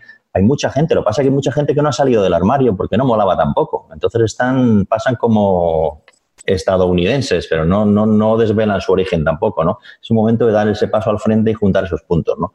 Entonces hay que, hay que mm, defender el pasado por un lado para decir, no que somos mejores ni peores ni nada, sino parece oye, que estuvimos aquí y que es, una parte importante y que muchas cosas que tú dices ni siquiera te das cuenta que, que vienen del español y muchas cosas que tú comes ni siquiera te das cuenta que vienen de lo español y muchas cosas que tú haces ni siquiera te das cuenta que vienen del español y, y apréndelas y disfrútalas, pero aparte que te des cuenta que se puede ser mm, hispano y, también tener un, una proyección muy interesante, ¿no? Y, y que lo hay. Entonces esos dos mundos yo creo que es, es, muy importante juntarlos. Y con respecto a las poblaciones eh, que mencionabas, Carlos, como lo de los canarios y tal, una cosa muy curiosa de, de, del viaje de los españoles, la aventura en América, es que éramos cuatro gatos. Eh, en aquella, en aquella época cuatro. la península ibérica estaba diezmada por las guerras y aparte estábamos sufriendo una peste detrás de otra que no nos teníamos aquí a casi nadie de pie. Entonces allí fueron cuatro gatos y entonces era importantísimo porque claro, si no te quedabas tú en el puesto, venían los rusos y te lo quitaban, como en Alaska, o si no, venían los franceses, o venían los ingleses, o venían los indios, que venía siempre alguien. Y entonces era muy importante engañar a cuatro familias y que por Dios quedaros aquí, que si acaso ya eso, que es lo que le decían, vosotros quedaros aquí, que si eso ya acaso. Y ahí se quedaban, ¿no? Y algunos duraron y otros, y otros menos, ¿no? Pero claro, era muy normal traer a gente pobre, que en aquella época los pobres se trabajaban mucho, pues de traer a gente pobre prometiéndoles que les dabas un huerto y tal, y un burrito y qué tal. Y entonces, claro, pues se traían de las zonas más deprimidas de España, Canarias, se trajeron un montón de gente, pero, pero a la América que conocemos, de los 50 o los 49 estados que están en el continente, y a la América más desconocida del estado que está en, Asia, que se llama Hawái. O sea, ¿cuántos malagueños, cuántos malagueños por un plato de lentejas y la promesa de un campo para cultivar piña dejaron al Marqués de Larios y se fueron a, a Hawái y, emprendieron una aventura, una aventura que luego terminó en California porque salieron todos hasta el gorro de la piña, del de Hawái y de las promesas, ¿no? Pero que, decir que hay una historia de migraciones de españoles súper interesante y está investigada. Hubo una exposición, mm, supongo que el COVID-19 se la cepilló, pero volverá, supongo, en el Conde Duque, Inmigrantes Invisibles. Eh, muy interesante, ¿no? De, toda la, inmigración de, de, los españoles a Estados Unidos que no se conoce. Y una exposición que puede ser de ida y vuelta, porque fíjate tú, o sea, muchos españoles tuvieron que ir a Estados Unidos, nosotros yo no lo sabía, pensaba que se iban a Argentina, que se iban, ¿no? Como Marco y tal, o que se iban a Venezuela o a Colombia, que se fueron, pero que muchos se fueron a Detroit y muchos se fueron a, trabajar en las minas en Virginia y muchos se metieron a trabajar en, factorías en, la costa, en la costa oeste, ¿no? Entonces, esa historia es fabulosa, pero es que luego esa gente venían en verano a los pueblos de España. Estoy hablando, estoy hablando de los años 30, de los años 40, de los años 50, cuando aquí no habíamos visto una cámara de cine, vamos, en la vida. Y esto venía con cámara de cine. Entonces, estos, en sus casas de allí, de Estados Unidos, tienen documentación de España que es una maravilla sea, de cómo se vivía en, cómo se vivía en un pueblo de Zamora en 1934, que está filmado. Ah, el tío tal, no sé qué. De cómo, de cómo se celebraban las fiestas del pueblo en, en, un, en una villa de Tarragona en 1952, que está filmado, cuando no teníamos nosotros ni, ni siquiera máquinas en blanco y negro. O sea que, que, que hay que es muy bonito desenterrar la historia, sobre todo, pero no para asombrar a nadie, sino para disfrutarla tú. O sea, que hay cosas súper chulas, súper chulas, que, es como eh, entrar en un baúl y descubrir secretos, ¿no? Pues, pues hay muchos secretos por ahí que podemos adivinar entre España y América y entre América y España. Juan Ignacio, que le veo abajo en la pantalla, Juan Ignacio estuvo conmigo cuando invitamos a comer al rector de Menlo College, en el Silicon Valley, que era un californio cuya familia llevaba, llegó en la época de Gaspar de Portolá, en el siglo XVIII, y él había mantenido el español en su familia como una especie de tesoro absolutamente increíble, era un tipo fascinante. Eh, bueno, murió hace cuatro años, se jubiló, se compró un Rolls y se murió al cabo de un año y medio porque no pueden vivir sin trabajar, no sé que tenía un complejo ahí extraño. Y eh, era, era, un guiri total, o sea, si le veías de aspecto y sus hijas, bueno, completamente parecían suecas o noruegas, pero se apellidaban López. Y entonces me acuerdo que mm, con Juan, cuando estuvimos, eh, Juan Ignacio quería conocer el Escorial, con, él venía con el que había sido oficial en su regimiento, en el Army, entonces habían hecho un viaje ya de mayores, y dijo que la primera vez que vino a España vino en 1966. Claro, pero era, como dicen a veces en broma, lo de la España en blanco y negro, pero es real. Él llegó en un mundo que no se lo esperaba y se alquiló un, un 600 para recorrerse la zona de Extremadura de la que eran originarios sus antepasados. Entonces Juan Ignacio, con gran acierto, le llevó a un sitio del Escorial que eh, el edificio es de 1769, es decir, del mismo año en que Gaspar de Portolá llega a California, lo cual parece una cosa como muy bonita. Y lo que más le llamó la atención, que lo relaciono con lo que tú estás contando, es que había secoyas en el Escorial. O sea, había secoyas californianas. Entonces, ¿y esto? Entonces Juan Ignacio, que es de allí, le explicó todo el origen, ¿te acuerdas? Que fue muy curioso de cómo se entrelazan los mundos cuando tú estás viendo un mundo que es el tuyo, pero que lo has perdido porque nunca has podido tener la comunicación directa. Te acordarás, ¿verdad, Juan Ignacio? De los árboles. Fue genial. Sí, claro, me acuerdo, ¿cómo no me voy a acordar? O sea, fue un momento interesante, claro. Eh, quería hacer una pregunta a Guillermo, porque fíjate, todo lo que estás diciendo está un poco en relación con algo que tú activamente intentaste cambiar, que era ese sistema educativo que tienen los jóvenes que no tienen ni idea, no de la historia de España, ni siquiera idea de su historia, ¿no? de la historia de Estados Unidos. Y fue con Obama. Tú tuviste mucha relación con Obama y sé que también José Andrés. Y ahí no sé hasta dónde llegó ese cambio para que los jóvenes no se. Bueno, pues lo que le está pasando ahora en España, ¿no? No se quedaran con los bulos o con una historia a medio contar, sino que realmente supieran los orígenes. Y en los orígenes de Estados Unidos, evidentemente, España tiene un papel predominante. ¿Cómo quedó aquello antes de que Obama dejara de ser presidente y llegara Trump? Bueno, las decisiones en el sistema educativo de Estados Unidos lo que pasa es que están muy divididas. No, No puede un presidente decir, pues ahora vais a estudiar el libro este que del, del Guillermo Fesser y tal, lo vais a aprender y, y, vais a reeditar la, lección y los exámenes en septiembre. ¿no? Eh, cada estado tiene una regulación distinta y luego dentro de los estados cada, cada distrito escolar, por los que están divididos, tienen también una cierta autonomía. ¿no? Entonces, realmente son los directores de cada colegio los que deciden un poco el currículum. O sea, la idea de lo que hay que estudiar y tal eh, es, un tema, es un tema un poquito federal, pero sobre todo de estatal. Pero la decisión final de qué libros, qué manuales o de qué manera se hace lo tienen los directores de los colegios. ¿no? Entonces, realmente la labor de entrar en los colegios es tan pesada como que tienes que ir colegio a colegio. Eh, yo no sé cuántos cientos de colegios me he hecho en Estados Unidos, pero claro, eh, comparado con la cantidad de colegios que hay allí, pues nada, eh, no vale para nada. Entonces, claro, de ahí ya me cambié a, a, presentarlo a una clase de 15 niños y luego a otra, y luego a otra, y luego a otra, y luego ir a otro colegio y luego a otro colegio, a ir a conferencias de profesores, ¿no? Primero conferencias de profesores de un estado, luego conferencias de profesores de varios estados y luego ya a conferencias de directores de colegios, ¿no? que bueno, que estos ya si les parece interesante, luego ya lo matizan con su gente y van hacia abajo, ¿no? Y en eso estamos. Y, como digo, eh, y, he, encontrado un, un interés cada vez más creciente por saber esta historia, porque a mí una de las cosas que me pasa cuando llego a las clases cuando tú llegas a la clase que está la señorita o está el profesor, ¿no? Con los niños estos que todo el mundo les quiere mucho, porque claro, el profesor los tiene que ver todos los días, se le suben por las piernas y tal, se le, se le comen y está hasta las narices de los niños, pues cuando llega por fin un, una atracción, que es un, periodista que ha escrito un libro, o uno que viene a cantar una canción, o una monja que viene a contarles un cuento, pues es que están encantados, claro, es que no pueden esperar a que llegue la monja, el periodista o el payaso, se ponga en, al lado de la pizarra y largarse 40 minutitos a tomarse un bocadillo, a fumarse un cigarrito o a llamar por teléfono a la hija, ¿no? Entonces yo siempre observo que la profesora o el profesor me, presenta y tal, y viene este tío que no sé qué, chimpum, tarará. Bueno, niños, por disfrutar, portaros bien y tal, no le mordáis el cuello al de enfrente, tal, que ya. Y entonces se van retirando eh, estratégicamente con gran discreción, porque son profesores, son educados, para que no te des cuenta tú que se van corriendo y cierran la puerta de portazo hacia la, hacia la salida, ¿no? Pero yo empiezo a hablar y según empiezo a hablar veo que van ralentizando eh, la velocidad con la que se dirigen hacia la puerta.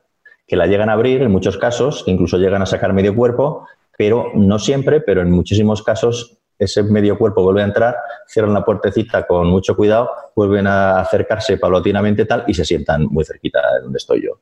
Eh, porque este es un tema que no simplemente impresiona a los niños, que no sabían que les tenía que impresionar, porque ellos no sabían que no sabían nada, porque todavía no están rellenos, pero le impresiona a los adultos que dicen, ¿cómo es posible que yo me haya perdido este eslabón en la cadena de la historia de Estados Unidos? ¿no? Entonces, se produce ese interés, se produce ese interés. Pero la gran dificultad que, vimos cuando intentamos, eh, como política, eh, decir, bueno, pues eh, hay, que, hay que contar a la gente de Estados Unidos que hay una gran hay raíces, hay cultura hispana y hay que compartirla, pues que realmente lo español de España era una minoría y que nos estamos dirigiendo, pues como he dicho antes, a gente de otros, otros países, ¿no? Sobre todo gente de México, sobre todo gente de, la República Dominicana, sobre todo gente de Puerto Rico, sobre todo gente de Centroamérica, bueno, y, y, que resulta lo español tampoco es que les encante del todo, ¿no? Por razones que hemos matizado al principio. Entonces, nos dimos cuenta que la única manera de, que esto entrara con gusto y sin forzarlo eh, en la escuela eh, era abrazar lo hispano de alguna manera, buscar cómo integrarlo no como una cosa de España, oye, que, esto fue español, España, la bandera chunda, chunda, sino mm, que esto que los hispanos tuvimos gente aquí una interconexión más cultural. Exacto, claro y explicar que bueno al principio los hispanos venían de España pues claro obviamente de alguna tienen que venir y luego ya pues eh, que son los mismos pero se les fue cambiando el pasaporte le pasó como a los indios que les cambiaron de, la frontera pues lo mismo uno de repente tú te crees que la señora que era española por la noche, al día siguiente amaneció mexicana. Era la misma señora. Le cambiaron la nacionalidad, la bandera, el pasado, pero era la misma señora. Es que era la misma señora. Exactamente la misma señora, con el mismo traje, con la misma manera de pensar. Era la misma Exactamente lo que pasó en Nueva Orleans al día siguiente. Fue francés durante 20 días y luego americano y español antes. Y era la misma gente, claro. Pues, pues eso, claro. Pues, pues, la misma gente. Pues eso, pues en eso estamos. Entonces,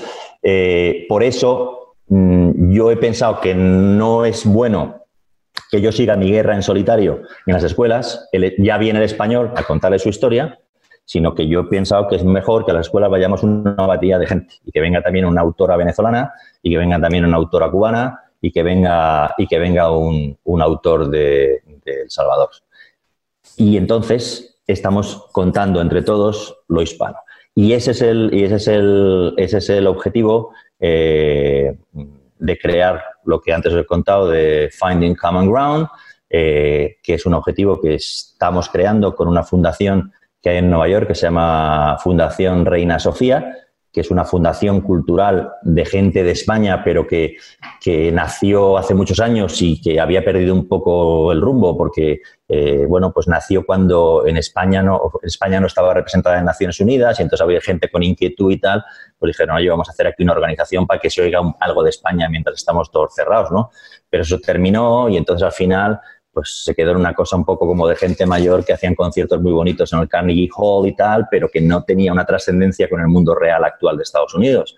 Eh, ha cambiado la dirección y ha entrado una serie de gente con esta filosofía eh, de abrazar lo hispano y no simplemente defender lo español, sino que lo español y lo hispano lo juntemos y lo disfrutemos porque es mucho mejor eh, tener un equipo con 12 jugadores y jugar al fútbol que juegue uno solo y haga también de portero, pues eh, en esa filosofía yo creé un poco el tema este de buscar un sitio, que es el mercado de José Andrés, de buscar una iniciativa que es Finding Common Ground, encontrando un lugar de encuentro y, haciendo, y haciendo posible, invitando a la gente, invitando a la gente a que dé su opinión sobre cómo y no, y no, y no, y no intentando convencer a la gente de nada. O sea, en, lugar de yo ir a contarles que, que vez era estupendo, no sé qué, ir allí y decirle, oiga, ¿usted sabe quién es Galvez? No, ah, bueno, pues tal, ¿y le gustaría saberlo? No, tal, bueno, pero ¿de quién sabe usted que yo? Ah, pues no me diga usted que el, que el cura Chapero resulta que llegó de Nicaragua. Ah, pues qué, interesante. Pues qué interesante.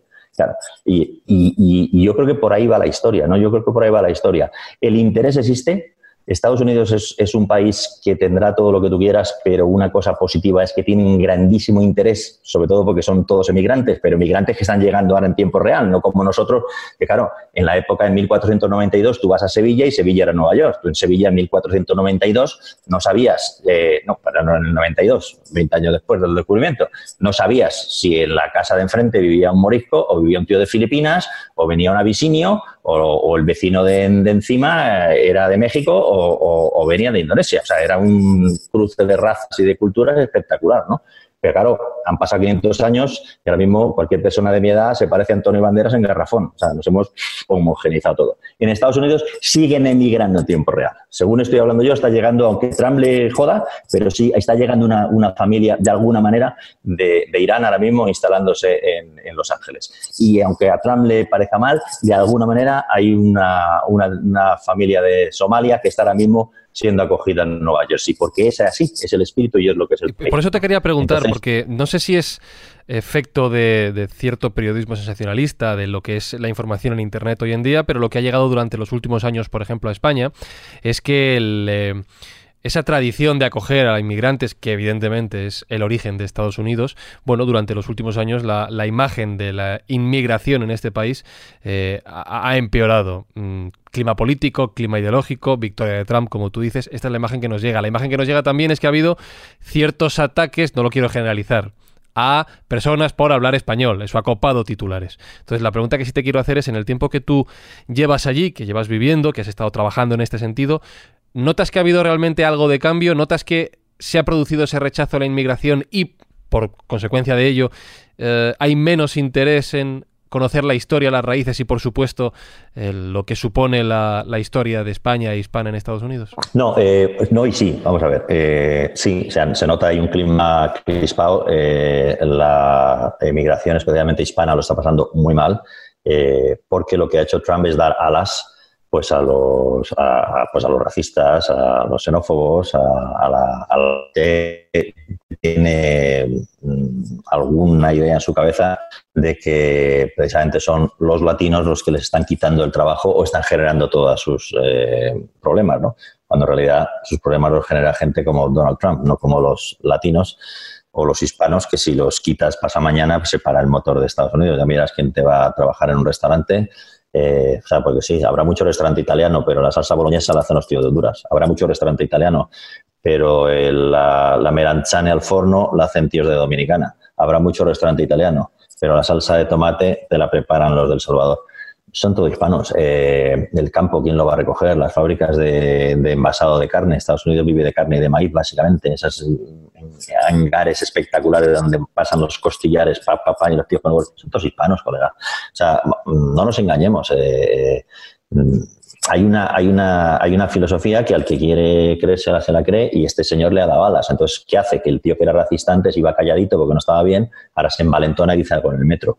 Pero eso no significa que el país haya hecho racista. El país, el país va en una dirección. Mira, yo cuando voy a las clases de los colegios, tú miras a los niños y es que no sabes de, de- de qué color ni qué de formato. de- yo les digo muchas veces, ¿sabéis por qué en este país hay tantas banderas de Estados Unidos? Yo en España no veo banderas más que en las Cibeles, y, eh, porque está el... Ahora lo, Cuando, y cuando juega la roja. y, y cuando juega la roja, tío, pero vamos, eso de que en la farmacia esté la bandera española, de que en el colegio esté la bandera española, de que en el porche de mi abuela esté la bandera española, de que yo lleve una, Pensable. una bandera española en el coche, digo, no, digo, pero, pero aquí hay una razón. ¿Y cuál es la razón?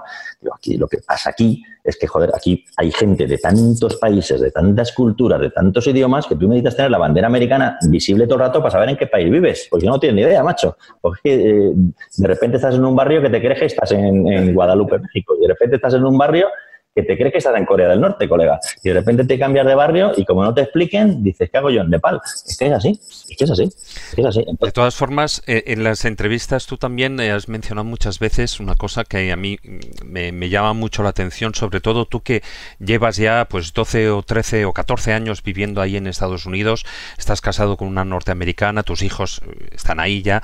Y, cuando... Sí, es, muy, es un tema para otro programa, pero es, Sí, sí. es muy interesante y muy Pero- confuso el hecho de tener hijos extranjeros. Pero ya cuando estás hablando de, de esa sociedad y de los problemas que tiene la sociedad norteamericana o estadounidense, em, relacionados no solo con el mundo hispano, sino eh, también en general, como ahora ya estabas eh, hablando, es que el, el problema em, no es Trump, sino que Trump es la consecuencia de ese problema. Y eso, claro, tú lo has resaltado varias veces, ese tema. Sí, eh, yo creo que la, historia tiende a repetirse, ¿no? Se fue Roma, se fue el Imperio Español, se va a Estados Unidos. O sea, si alguien le da una lira y una toga ahora mismo a este personaje, asistimos en directo a la decadencia de un imperio, ¿no? Gobernado por un tirano completamente extravagante, ¿no? Mientras Roma arde de fondo por el coronavirus, ¿no? Eh, Estados Unidos llevaba desde hace ya, yo creo que desde, bueno, es una historia muy larga, pero digamos que por no irnos a, los orígenes, eh, desde que Ronald Reagan eh, desregularizó eh, la economía, eh, sacó la política del todo vale. bueno, vamos a empezar del principio. Estados Unidos, hay dos Estados Unidos desde el, punto cero. Hay dos Estados Unidos. El Estados Unidos de la costa este, que es donde llegan los del Mayflower y tal, ta, ta, ta, que son familias, peregrinos que vienen a quedarse, que esto es muy interesante. Vienen a quedarse, vienen a tener una vida mejor, a quedarse. Eh, se ha dicho que en busca de la libertad, realmente vienen en busca de la libertad religiosa. Y esto es muy importante saber porque explica por qué hay en Estados Unidos más iglesias que bares en España. Porque no fueron en busca de la libertad, fueron en busca de la libertad religiosa. Es un país fundado por monaguillos, por monjas y por capellanes. Pero bueno, esta gente que iba con buenas intenciones, pues, pues monta sus iglesias y en torno a eso monta sus pequeñas ciudades y entonces pues hacen, labran el campo, tienen animales crean comunidad y tienen un tractor para todos, que uno va el jueves, otro el viernes, otro el martes. Oye, el martes por la mañana no me viene mal, bueno, pues cógelo todo el miércoles, pero comparten cosas. Esa es la, la América del Este. Luego está la América del Sur, que es, viene gente que son señores solteros, que dejan a la prometida en casa, en Alemania o en Austria o en Holanda o en donde la quieran dejar, que vienen al sur a forrarse, a hacer pasta rápido y a volverse para casa. Es una filosofía completamente distinta. Se crean castillos en donde nadie comparte nadie con nada. Esto cada uno tiene su propio tractor, su propio tal. Y esto es posible porque económicamente es inviable, porque usan la, la esclavitud, claro, mano de obra gratis. Si no, es completamente inviable. Pero es un modelo distinto. El modelo de para mí, todo para mí, todo para mí. Y si a ti te va mal, que te jodas.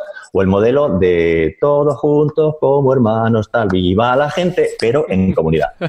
Eh, eh, estos dos eh, modelos se enfrentan en la guerra civil. Entonces, en teoría gana el de viva la gente y tal, y todos somos solidarios, somos buenos. Lo que pasa es que quedan en el, en el armario algunos fantasmas escondidos que, que nos están ahora mismo, eh, pues, mm, saliendo a la calle y, y, cantándonos a las 40, ¿no? Por ejemplo, la esclavitud. Resulta que la esclavitud no fue que dieron libertad a los afroamericanos. La esclavitud realmente es que les hicieron un nere. O sea, les, echaron del trabajo y les dijeron, os echamos, ¿a que no os gusta trabajar gratis? Pues mira, no trabajáis y ahora os quedáis sin comer, sin que os demos la, cama para que durmáis por la noche y sin que os demos ropa. Y a ver, y a ver quién nos contrata. Y claro, como no les contrató nadie, porque otra cosa no podían estudiar, ni podían viajar, ni podían hacer nada, pues pasaron básicamente de la esclavitud a la cárcel, ¿no? Y ahí, y ahí todavía, eh, todavía con eso estamos, ¿no? Bueno, pero en cualquier caso seguía un poco el país un poco como de viva la gente y de que somos los mejores, queremos crear una democracia y tal, que estamos aquí. Hasta que llega Teddy Roosevelt, que estaba entonces de asistente del segundo de la Marina de Estados Unidos, eh, con el presidente, creo que era Hamilton, ya no me acuerdo del nombre, pero da igual. Y entonces este dice, le, dice al presidente de entonces, dice, oye, ¿y, por qué no somos imperio otra vez? Que si es que al final lo de ser imperio tampoco está tan mal, ¿no?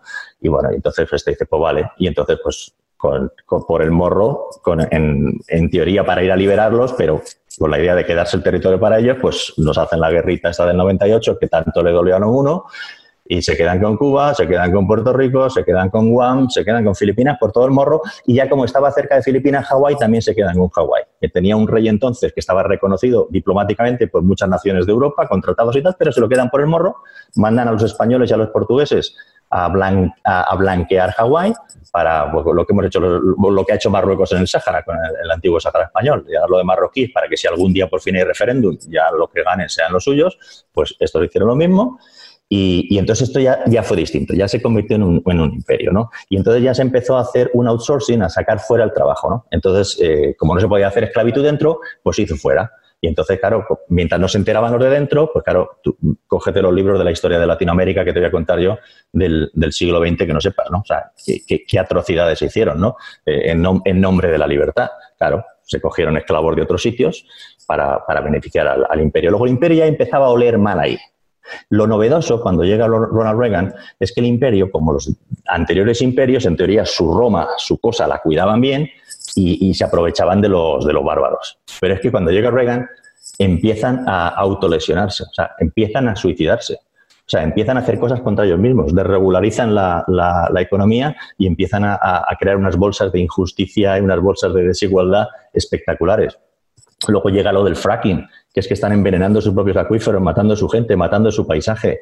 Eh, bueno, en fin, es, es, es, es y luego eh, todo esto desemboca en que, claro, es un país que, el capitalismo lo ha llevado a un, a un sitio que no tiene salida, porque si te das cuenta, lo contrario de la pobreza no es la riqueza, lo contrario de la pobreza es la justicia. Es decir, si tú eres pobre, tenemos que darte acceso a la educación, acceso al trabajo, acceso a los medios de, poder disfrutar para que tú puedas progresar. Pero claro, eso era lo que era Estados Unidos, eso era la estatua de la libertad. Traerme a los pobres, traerme a los miserables y tal, que aquí les vamos a dar trabajo, aquí les vamos a dar cobijo, aquí les vamos a dar una oportunidad. Cuando llega Reagan y tonto el último, pobres, venid si queréis, que aquí os vais a hacer ricos. Y el que no se haga rico, mm. se siente, mala suerte. Claro, es, eso, eso ha llevado a una sociedad injusta en la que está todo el mundo cabreado y los dos partidos grandes de Estados Unidos se han convertido, uno, el Partido Republicano, en el partido que representa a los millonarios y el Partido Demócrata en el partido que representa a los listos, a los que han tenido la posibilidad de estudiar en Harvard y tienen un máster en Stanford. ¿Y los demás qué? Los demás no están representados por nadie y están en un sistema completamente injusto y entonces llega un listo como Donald Trump, un trilero, y les ha vendido con cantos de sirena una milonga que no se cree ni él, pero se la han tenido que comprar porque es que nadie más les ha ofrecido nada. Y en eso estamos, ¿no? Pero Trump no es el problema. Trump es la consecuencia de un sistema injusto que se ha creado y que no beneficia a nadie. Ahora con la pandemia del coronavirus, que a mí se me ponen los pelos de punta solo de pensar de lo que está ocurriendo allí, o sea, ¿cómo el que se supone que es el primer país del, planeta, aunque China le ha pasado de largo, pero bueno, eso para, para otro día, ¿Cómo es posible que el primer país del planeta no tenga un servicio de sanidad público? ¿Cómo es posible? ¿Cómo es posible que a una señora en Boston le cueste 34 mil dólares hacerse el test y que le manden tres medicamentos? ¿Pero qué me estás contando? ¿Cómo es posible que haya gente que no tiene... Hay un detalle interesante sobre lo que acaba de contar Guillermo. Si alguien mete ahora en Google las estadísticas sobre fallecimientos por coronavirus en Estados Unidos, se va a sorprender de algo muy llamativo. Por ejemplo, en Chicago, donde la población negra no llega al 30%, son el 70% de los muertos. Hay determinadas estructuras de población que están sufriendo el coronavirus más que otras. Todos Los que no tienen seguro están palmando en masa. Es decir, están pasando lo fatal, porque no tienen sistemas de atención, pero no tienen sistemas de test, pero no tienen sistemas de cobertura y se están muriendo directamente. Es una cosa curiosa, y es que es el único país del mundo donde claramente hay una distinción, ahí sí que hay una distinción claramente social entre la gente la que muere y la que no.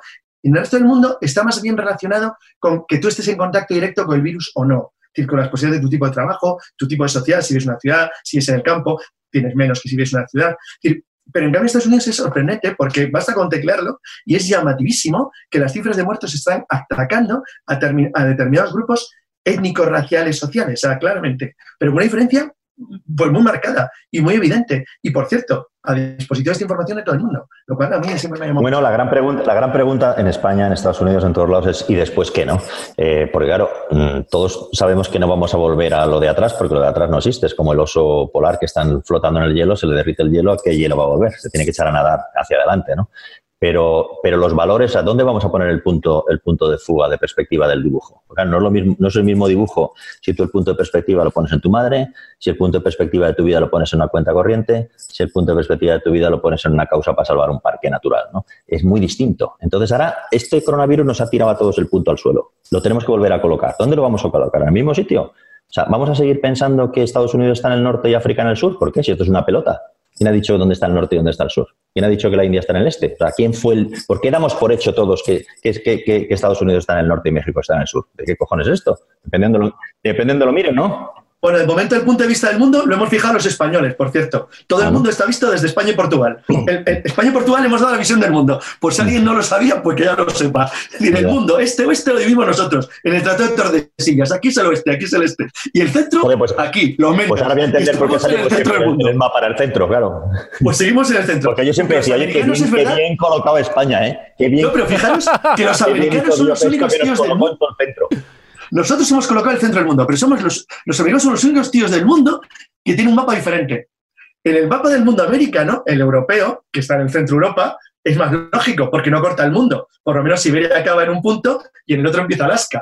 Pero los americanos no, colocan a América en el centro, con lo cual parten el mundo en dos de una manera rarísima y tiene un efecto muy feo, porque no lo ves muy bien, dicen, ¿por qué está América en el centro? Porque entonces tienes que cortarlo. En cambio hay que reconocer que el mundo ibérico, que somos los que lo fijamos, está perfecto. Europa bien colocada, España y Portugal en el centro, en el su- medio. y su color, qué bonito, ¿eh? Cada país de un color, eso es precioso, ¿eh? Exacto, ¿no? Y además encima parece Gro- Gro- dada esa posición y esa proyección, Groenlandia aparece, nada, nada, tal, está perfecto. Se nos Qué bonitos eran los mapas, de, los mapas del colegio, estos que se desarrollaban, ¿Verdad que ¿eh? sí? Salía, con, salía la vaca en Asturias, Ya que- eh, ya que alguien los, lo decía, zapatos, los zapatos en Valencia, era precioso.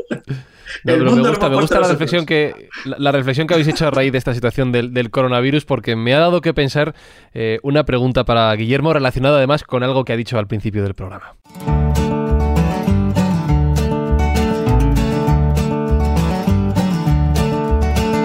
Y es que hay un fenómeno muy curioso de gente eh, que tú no verías. Antes habéis, has hablado de las connotaciones de las banderas, ¿no? La diferencia de percepción de la bandera en Estados Unidos, en sus propios ciudadanos, y lo que ocurre, por ejemplo, en, en España. Hay gente que sale de viaje y es el único momento en su vida en el que va a coger una bandera española para hacerse la foto. Eso ocurre muy habitualmente. Y me ha llamado la atención lo que acabas de contar en relación con algo que decías al principio de- del programa. A ti la pandemia te ha pillado en España, te has tenido que quedar aquí, has sufrido la enfermedad afortunadamente sin grandes consecuencias. Y has dicho, y me he dado cuenta de lo bien que está la sanidad española y el desastre que es eh, allí en Estados Unidos y he agradecido el- el- el estar aquí. Cuando sales, y hablo de la relación entre Estados Unidos y España, el mundo hispano, cuando sales de tu país, cuando sales de tus fronteras, cuando vives en otra, en otra sociedad, en otro sistema diferente, cuando aprecias realmente lo bueno y también lo malo del lugar, del lugar desde el que has partido. Estar allí en Estados Unidos te ha hecho valorar de otra manera el mundo hispano y España en concreto. Eh, por supuesto, sí, yo me he hecho mucho más, eh, o sea, me interesa mucho más en nuestra historia cuando he estado fuera. Eh, porque cuando sales fuera puedes poner las cosas en perspectiva. Mm, porque comparas con otras cosas, porque ves cosas que no habías visto antes, porque nadie puede eh, ver lo que no sabe que existe. Nadie puede intuir lo que jamás le contaron que, que anda por aquí. ¿no?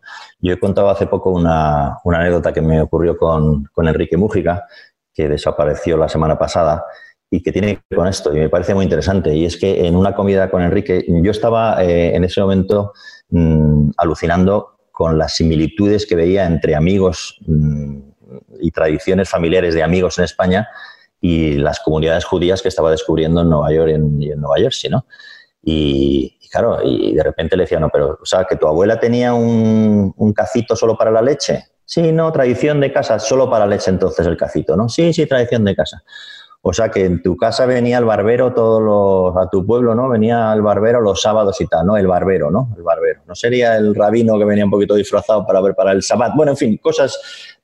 Y entonces estoy con eso, con Enrique Mújica, le digo, le digo, yo creo que la próxima salida del armario que tenemos pendiente en España es la de los judíos. Es decir, pero claro, el gran problema es que muchos judíos españoles ni siquiera saben que son judíos, porque claro, por miedos y por tal, pues ni se les ha dicho, ¿no? Y entonces algunos lo conservan ahí temerosos, pero otros ni lo saben. Y entonces me contó la siguiente historia. Dice, yo vivíamos, este nació en el año 34, me parece, entonces en los años 30, y su hermano luego Fernando en el 30, y, o él en el 32 y Fernando en el 34, en cualquier caso van muy seguidos, y entonces pues se crían en, en San Sebastián hablando español, en su casa no, no se hablaba euskera, excepto sus abuelos maternos que sí lo hablaban, pero ni Fernando ni él lo entendían. Y entonces, nada, se evolucionan ahí tranquilamente y Fernando termina yendo a la universidad a París. Y entonces un día desde París le llama por teléfono y, le dice, Enrique, ¿estás, ¿estás sentado? Y dice, pues siéntate que te va a sacar de culo, tío. ¿Qué, estás contando? ¿Qué pasa? Siéntate que te tengo que dar una noticia. A ver, ¿qué pasa? Dice Enrique, tío, que somos judíos. ¿Pero cómo que somos judíos? ¿Pero qué me estás contando? ¿Cómo vamos a ser judíos? ¿Pero qué me estás...? Que somos judíos. Y claro, estamos hablando de una España en la que ser judío era tener rabo de termina en punta, tener dos cuernos y haber matado a Jesucristo. O sea, que no, convenía nada ser judío en aquella época en España. Pero ¿qué me estás contando, tío? ¿Qué disgusto me estás dando? ¿Pero qué me dices? Y le dice que sí, tío, que resulta que lo que hablan los abuelos no es euskera, que hablan yibis, que es lo mismo que están hablando los señores de la casa que me estoy quedando. Bueno, pues si no se hubiera ido a París, si no se hubiera metido en esa casa, jamás se hubiera descubierto, ¿no? No lo hubieran contado que tenían unos antecedentes que tenían una historia con la que luego pudo, gracias a Dios, reencontrarse y disfrutarla y aprenderla. Y, pero si no hubiera pasado desapercibido y a sus hijos ya, pues ni te quiero contar, ¿no? Entonces, el irte fuera muchas veces te descubre claves sobre ti mismo que no sabías y, y no valen para que luego vengas de más listo y juegues al trivial con tus vecinos. A que no sabéis que es lo que hablan los abuelos. Pero es para que tú vengas y disfrutes de tus abuelos y disfrutes de tus vecinos y le hagas la vida más agradable a lo de tu pueblo. Entonces, yo creo que salir es fundamental. Y, a mí, efectivamente, Estados Unidos, que porque es donde he estado, si hubiera estado en China, sería China, me ha puesto España en perspectiva, ¿no? Y lo, con lo que ya he alucinado, colega, que eso para todo el programa es con Filipinas. He tenido la suerte de ir a Filipinas a rodar una, una película con mi hermano Javier y con Acción contra el Hambre, doble suerte, por ir a triple, por ir a Filipinas, por ir con mi hermano Javier y por ser por Acción contra el Hambre. Y tío, yo alucinado. O sea, es como, pero como no me han contado nada de Filipinas a mí en, en, el colegio. Si lo único que me dijeron es que en el 98, cuando lo de Unamuno, también perdimos Filipinas, pero nada más. Y luego sabemos que hay una película, se llama Los Últimos de Filipinas, y un libro y tal, y un poco del que vino por aquí y tal, que no me acuerdo ni cómo se llama, el Libertador este y tal, es un libro muy gordo, azul, que yo lo tengo por algún lado, ya ni me acuerdo cómo se llama, el filipino que fusilamos. Bueno, en cualquier caso, que no tiene... ¿eh? Exactamente. y entonces, exactamente. Exactamente, exactamente. Bueno, pues, pues yo llego allí y alucino, tío. Pero vamos, es que hay en las procesiones, en las procesiones de las iglesias de la de Semana Santa de los filipinos, y es que eso es Eso dentro en Manila, en intramuros. Por favor, tío, pero bueno, dentro, fuera y por los lados, tío. O sea, culturalmente hay un montón. De... El idioma, el idioma, vamos a ver, si es, que, si es que pedir un crédito se dice pa' joder, ya me dirás tú de dónde viene ese idioma. ¿De dónde viene ese idioma? ¿Es así? Es alucinante, alucinante. O sea que hay, hay, hay, hay, hay, tan, hay tantas cosas cuando sales fuera para descubrir sobre ti mismo que son impresionantes. Y, son muy... y, en esa experiencia, ¿qué crees que podría aprender Estados Unidos de España y viceversa? ¿Qué podríamos aprender a nivel de, no tanto de país quizás, sino como de sociedad, de forma de ser y de entender el mundo y la historia? Bueno, de Estados Unidos se exporta lo que a mí menos me gusta. Se exporta que, mola tener un despacho muy grande con doble secretaria y que luego te pueden traer, eh, si necesitas unos calcetines, pues no hace falta que vayas tú a comprarlos porque ya te los trae alguien de la empresa. Cuando lo divertido ir a comprar calcetines precisamente salir de la oficina y probártelos tú. Pero bueno, entonces ese tipo de, exportación cultural, eh, de cuanto más tengas, más vales, a mí no me interesa nada. Me, me interesa la amabilidad de Estados Unidos, ¿no? Que se... Mm, es algo que yo no lo he visto en ningún otro lado. Eh, para decirlo claro, la capacidad que tiene el estadounidense de admirar lo bueno que haga el vecino. Eso que nos cuesta nosotros tanto, ¿no? Tanto nos cuesta que yo cuando conocí a mi mujer me dijo, oye, qué país más raro España. Digo, ¿y eso? Joder, un país en el que tienes que celebrar tú tu propio cumpleaños, un poquito raro, ¿no? Y luego pensándolo dices, ah, pues la verdad, claro, es que vas a otro sitio y te hacen una fiesta sorpresa el día de tu cumpleaños y te felicita a todo el mundo. Y aquí, como tú no lo digas, eh, rata, te lo tenías callado para invitar, eh, es un poco distinto. Entonces nos cuesta, no sé por qué, yo, no, yo esto lo he intentado investigar varias veces, he preguntado a gente así lista y tal y no, no he dado con ello, pero no sé de dónde viene esa incapacidad del español de reconocer el mérito de otro, ¿no? Enseguida sale, o sea, si tú vas a ver el piso de un amigo, oye, pues qué piso más maravilloso y tal, no, no es, sí, no, nosotros también estamos pensando en comprar. o sea, enseguida, enseguida te lo llevas a, a, qué necesidad, tío, qué necesidad. Déjale al otro que disfrute un segundo, que tiene un piso, déjale, no, no, hables de ti durante, no, me duele la espalda, oye, ¿qué te pasa? En lugar, pues anda que mis varices, no, no, no, un poquito para el otro. Eso el americano eso el americano es fabuloso, el americano es fabuloso. Te deja hueco, se interesa, te escucha. Eh, lo que pasa que también tiene un inconveniente, que al americano le preguntas qué tal está y te lo cuenta. Entonces, tiene que echarle tiempo. Tengo, tengo otro problema. Tengo otro problema. Es que cuando te dicen una cosa es en serio.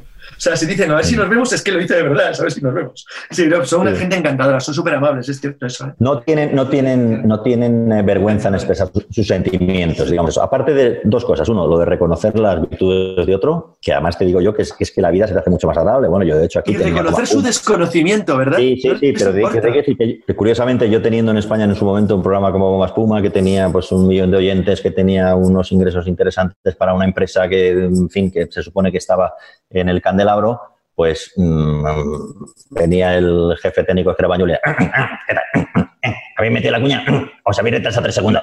Era todo como, nunca había como, oye, qué bien que ha salido esto. Y en cambio allí que no ha hecho nada más que un libro para niños pringados, es todo lo contrario, ¿no? Señor escritor de España que ha hecho un esfuerzo por que los esforzamos las raíces, y dice, bueno, joder, ni, ni tanto ni tan calvo, ¿no? Pero, pero es mucho mejor pasen por ahí que por el otro lado.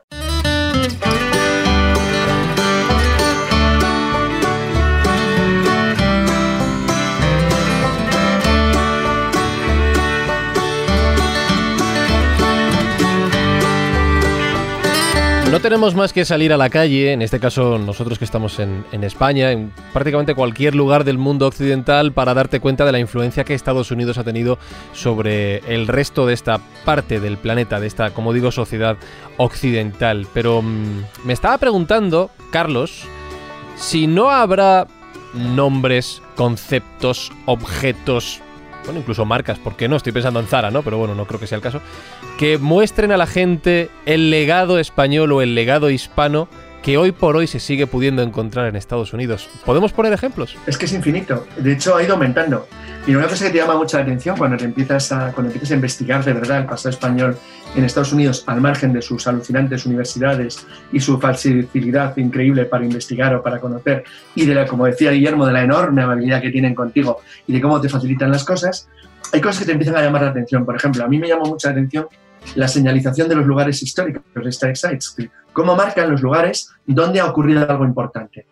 Aquí puedo hablar de España como puedo hablar de cualquier otra cosa. El fuerte ruso de California, Forros, está igual de marcado que yo que sé, que San Agustín, donde pone el pie por primera vez eh, en Avilés.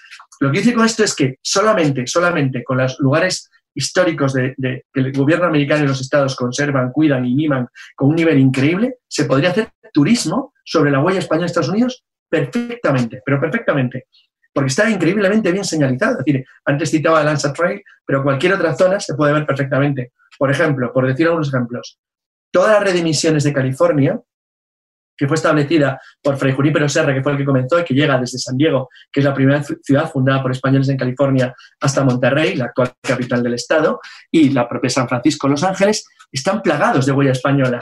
Y la huella española está eh, a la vista de todo el mundo en elementos simbólicos que tú ves cuando paseas por las calles y que a la gente se le pasa desapercibido. Por ejemplo, el escudo de León en la puerta de los coches de policía de Los Ángeles, por poner un ejemplo. ¿Y esto? Pues es un ejemplo muy claro. O el nombre de la autovía, la autovía principal, la autovía principal de California se llama Camino Real. Sigue manteniendo el nombre de la antigua vía española.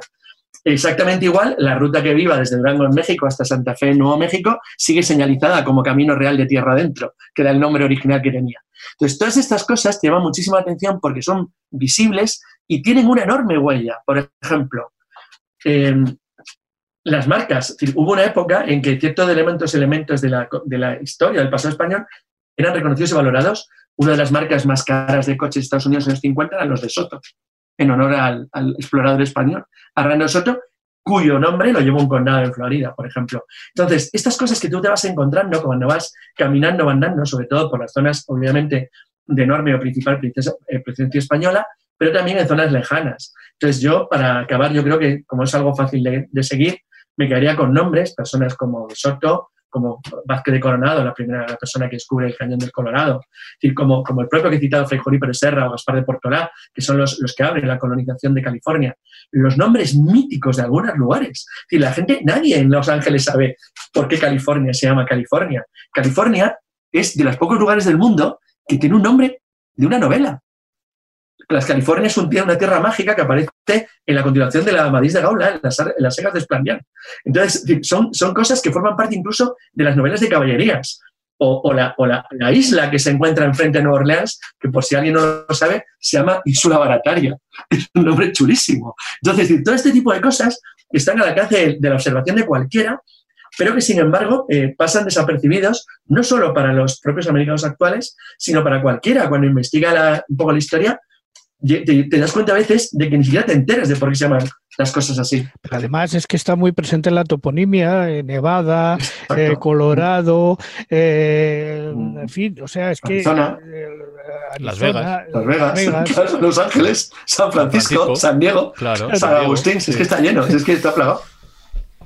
Claro, pero Santiago, pues Santiago de Alcalá. Santiago, y por cierto, aunque la gente no lo sabe, es el último lugar de los Estados Unidos donde se arrió la bandera española. Fue el último lugar que fue español. Y este es muy divertido porque Guillermo citaba, la gente era la misma. Un día dejaron de ser españoles y pasaron a ser mexicanos. Pero siempre hay elementos simbólicos muy interesantes. Eh, Carlos, el, el, el, López, el americano que conoció, que conoció conmigo Juan Ignacio, cuando estuvimos en, en el Escorial, sí. que era el rector del, del Melo College, del Silicon Valley, ahí en el norte del Valle Napa. Y eh, es muy curioso porque cita una anécdota, tiene un libro fabuloso sobre la California española, y cita una anécdota de cuando el, el, presidio pasa a ser parte de México en 1822. He dicho que es el último lugar donde se baja la bandera española. Y aparte de bajar la bandera española, improvisar una mexicana, porque la tuvieron que fabricar sobre la marcha, porque no la tenían, eh, hubo un elemento simbólico muy interesante, y es que los dragones de fuera del presidio tenían coleta. Y les ordenaron a todos, como símbolo que pasaba a ser una república, cortarse la coleta. Y todos se cortaron la coleta y ese día pasaron a ser mexicanos y dejaron de ser españoles. Luego, pues estos detalles simbólicos que están en todo Estados Unidos, que te llaman la atención cuando lees las historias o, conoces, por ejemplo, el líder de la, revolución, de la revuelta del Río Grande, de la República Río Grande del Norte, que durante un tiempo formó una especie de emparejamiento con, con Texas, se llamaba Canales, se llamaba como yo, porque era de Nuevo Santander, de la región de Laredo, Camargo, Reynosa, que forma hoy en día la frontera. Entonces, estas cosas que son enormemente graciosas, o hablando, me acuerdo, con un buen amigo del programa, con Carlos López Ibancas, sobre los canarios de San Antonio, que es decir, los fundadores de la Asociación Granaderos de Galvez, de los cuales uno fue la primera persona que llevó una bandera española al espacio, porque era un astronauta americano descendiente de españoles que, eh, bueno, que fue una, que era, un miembro de los granaderos de Galvez. Todo este tipo de gente que, que, recuerda muchas veces, yo me encontré con americanos que, que ni siquiera hablan español, pero que, recuerdan algún antepasado, alguna y que ellos saben, saben que tienen algún origen español de alguna manera, más o menos mezclado, obviamente, con gente procedente de todo el mundo. Luego lugares sorprendentes que yo reconozco, reconozco que hay que visitar, como, como Santa Fe de Nuevo México, es un sitio asombroso, que es donde se conserva lo que contaba antes de la gente que nunca cruzó la frontera, sino la frontera les cruzó a ellos, y donde realmente todas las pequeñas comunidades del norte de Nuevo México y sur de Colorado que conservan la tradición española porque nunca fueron otra cosa. O sea, se quedaron aislados en medio de la nada, pero siguen hablando un español muy parecido al nuestro, un poco con unos rasgos arqueitantes, pero que tienen la sensación de que ellos vienen de un lugar del que se sienten parte, siendo plenamente americanos. O, o, bueno, San Agustín de la Florida, la ciudad más antigua de lo que es Estados Unidos, que es un verdadero museo al aire libre, y donde, donde la plaza principal se llama Plaza de la Constitución, pero no por la de Estados Unidos, por la PEPA, por la de 1812. Entonces, cosas de este estilo que son realmente fascinantes y que te llaman muchísimo la atención cuando estás ahí.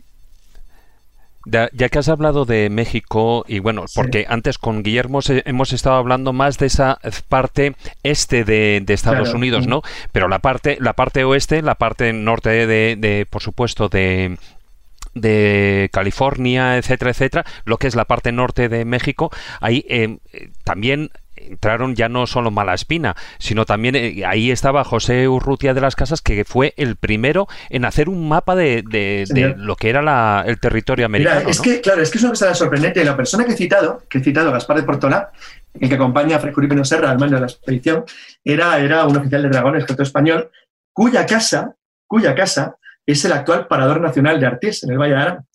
Entonces, eh, eh, hay un retrato de él que, bueno, que, que es visitado con devoción por californianos que quieren de verdad acercarse al auténtico padre de su, tierra, de su estado, y él hablaba catalán, obviamente, como del, lugar que, bueno, no sé realmente si llegó a hablar alguna vez o no el, aranés, el occitano de la red, pero en cualquier caso, la unidad que mandaba de voluntarios de Cataluña hablaban catalán. Entonces, Carlos nos, recono- nos reconocía una cosa fantástica que él descubrió haciendo investigación en, en, en- Nootka, en la isla de Nootka. Es decir, la posición de Nootka está en la isla de Vancouver. La isla de Vancouver está, es la isla que está enfrente donde vive Pepa. Justo enfrente. Cruzas el tracito de mar y estás en Vancouver Island. Pues Vancouver Island, los, indígenas de la zona eh, fueron, contactaron con españoles porque fue la posición habitada española más al norte del mundo. El fuerte de, eh, Nootka era la posición más al norte de, la, California española y hoy es, hoy es Canadá. Bueno, pues el fuerte de Nootka, mm, las unidades de- que la protegían eran voluntarios de, de Montaña Cataluña, que hablaban obviamente en catalán. Y uno de ellos, el comandante Alberni de la unidad, les enseñó una canción a los, a los indígenas de la zona que ellos cantaban con su, con su idioma. La canción era Mambrú se fue a la guerra. La canción famosa de los niños españoles, que durante años se conservó en Nootka, pero cantada con el idioma de ellos, lo cual es una cosa realmente absolutamente friki del mundo, prácticamente en el fin del, del mundo. Bueno, pero tú sabes que ese es el himno de la batalla, sabes que ese es el himno de la Pero batalla. posterior, pero realmente es, es- es antiguo, sabes que hace referencia a, a Marlborough, a Churchill, a, decir, a, a la guerra de sucesión de España. Entonces, Sí, bueno, claro, pues claro, este, claro. este tipo de, de- de detalles fantásticos que te vas encontrando, como pinceladas, o el origen de los caballos, de los Mustang, los mesteños, los caballos que se quedan abandonados con los ataques comanches en el interior, antes los- de la llegada de los comanches, con los ataques indios en, la- en las llanuras de Texas y de, y de Arizona, y que se convierten en los, en los caballos de las praderas, o, o, o las, o las cantidad de elementos de, de- de- por ejemplo, de la indumentaria de los cowboys que dependen de, que, bueno, que derivan claramente del charro salamantino de una manera absolutamente directa. Hay un museo sobre el origen del cowboy en Texas, en Texas, donde eso queda clarísimo, está totalmente reconocido, sin, sin ninguna historia, que claro, obviamente tanto los charros mexicanos como los, como los tejanos derivan, de- derivan del mismo origen. Una pregunta doble, Carlos, porque yo sé que tú has hecho esa estadística. ¿Cuántos lugares, cuánta toponimia mm, realmente hispana queda todavía en Estados Unidos? Y segundo, ¿en cuántos enclaves sigue ondeando la antigua bandera española del Aspa de San Andrés? Vamos a ver, por partes. No lo he hecho yo. Yo lo que hice, yo lo hice, y eso es verdad, eso es un trabajo mío de Miguel, y perdón, y de Fernando Martín Lainez, hicimos un trabajo de recopilación de la totalidad de los lugares históricos, o sea, de los lugares, ya fueran presidios, ciudades, fortificaciones, puestos, hasta puestos comerciales, que tuvo España en todo lo que es el territorio de Estados Unidos. Estudio que podemos incluso ampliar ahora mismo, estamos en condiciones. Toponimia es imposible, sería un trabajo monumental hacerlo porque además habría elementos que sean discutibles. Pero, por ejemplo, si vale de, como, curiosidad, un profesor que, es de origen mexicano, que es profesor en la Universidad en Alaska, eh, me mandó hace tiempo unos, eh, un listado de topónimos españoles en Alaska. Cada uno de ellos le dedicaba más o menos de entre media página a una página. Tiene 250. O sea, puede hacer solo con eso 300 páginas de libro solamente de huella española en Alaska. O sea, imaginaros en el resto. En el resto es inconmensurable. Va desde Dakota del Norte hasta las bocas del Mississippi y desde Florida hasta California. La bandera, lo que es la bandera española, sobre todo la, antigua, se combinan dos. En contra de lo que cree mucha gente, la última bandera española que es arriada, en, por ejemplo, la, la de San Diego, no es la de la Cruz de Borgoña, es la actual, la nuestra actual. Porque era la bandera de la Armada y desde 1793 era también la bandera de los presidios y fortificaciones marítimas. Entonces, tanto la bandera que se, que se arría en Pensacola como la que se hace en San Agustín, en Florida, como la que se baja en San Diego, eran igual que la actual. Entonces, en los presidios de California todavía eh, suele ondear como una especie de elemento simbólico la bandera actual, pero con el escudo de Castilla y León, o sea, la que era la bandera española hasta 1931, desde 1843. Y en Florida, en los, en los, en los eh, sitios históricos de Florida, sigue ondeando la bandera de la Cruz de Borgoña, la bandera blanca con la Cruz de Borgoña, sigue hoy en día izada todo, totalmente. Exactamente igual que ocurre, por ejemplo, en Puerto Rico, no es ninguna anomalía. Luego es muy, muy llamativo porque algunos estados es probable que su bandera tenga un origen en España. En algunos casos es una cosa no histórica, sino provocada. Por ejemplo, en Colorado o en Arizona, donde la bandera está hecha es profeso para recordar el paso de España por allí. Y hay otras donde parece derivar claramente de la antigua española, como en Florida o en la propia Alabama. en esos casos sí, parece que hay un hilo conductor, pero bueno, es, más o menos discutible. En los que está elegida la combinación de colores, no, se claramente a propósito. Y en cualquier caso, la, la huella es imposible de separar. Y lo que decía Guillermo es realmente interesante porque también hay que tenerlo en cuenta porque si alguien viaja allí, por ejemplo, vamos a contar la informática friki. El teclado español es el 034, que coincide con nuestro prefijo telefónico. Es el tipo de teclado que tenemos todos cuando cogemos un ordenador en España. Bueno, el teclado español en Estados Unidos es el 052, el mexicano. ¿Por qué? Porque el español en Estados Unidos es básicamente un elemento mexicano.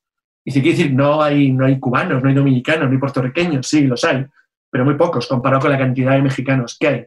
Es posible que 30 millones, 30 millones de norteamericanos sean mexicanos de origen directo, directo. De ellos, de ellos hay algunos, casi la mitad, que son prácticamente de una generación, dos como mucho. Aunque actualmente la inmigración masiva hispana a Estados Unidos no está ahí, ni tampoco aquí, ni tampoco obviamente en España, sino que está más al sur de la frontera mexicana, está en El Salvador, en Guatemala, en Honduras o en Dominicana, que es donde está yendo gente de verdad de manera constante, la profundidad de la huella mexicana es tan grande que en cierto modo es prácticamente imposible que un anglosajón norteamericano obvie lo evidente. Y es que lo evidente, aunque no sé por qué, y lo he dicho al principio porque a mí es una cosa que me molesta mucho, no sé por qué los españoles se ofenden cuando les identifican con mexicanos. Bueno, es que en principio para un americano medio, cualquiera que hable español, por razones evidentes, es un mexicano, en principio. Luego, ellos no son tan tontos, saben que hay diferencias. Y el americano medio, un poco oculto, sabe perfectamente que no es lo mismo un argentino que un colombiano, un venezolano que un hondureño. O sea, no son tontos. Saben que hay diferencias y que hay mundos distintos. Por cierto, en un juego que se hizo hace unos años, en los cuales unos niños americanos, bueno, no tan niños, tenían unos 15 o 16 años, creo, tenían que rellenar en un mapa mudo de Europa que estaban las fronteras marcadas. Y tenían que poner qué país era cada cual. ¿Sabéis cuáles son los dos países que quedaron primeros? Que reconoció prácticamente todos los niños. Italia y España. Hmm. Prácticamente todos localizaron Italia y España, de los que localizaron bien. Dice, por encima incluso de Inglaterra. Es más fácil. No, es porque. Claro, es más fácil localizar países que, que son exteriores que, que países interiores. Y porque encima no son, penínsulas. Tienen una forma muy llamativa y muy característica. No, no es cierto que nos desconozcan tanto en Estados Unidos. Tienen una enorme ignorancia sobre lo que somos y, y lo que no somos, pero latinos americanos la tienen los rusos y la tienen los marroquíes y los polacos. O sea, no tiene tampoco mayor Hombre, yo creo... Bueno, los marroquíes no Yo creo, que ¿eh? ahí también... Bueno, los marroquíes no, es verdad.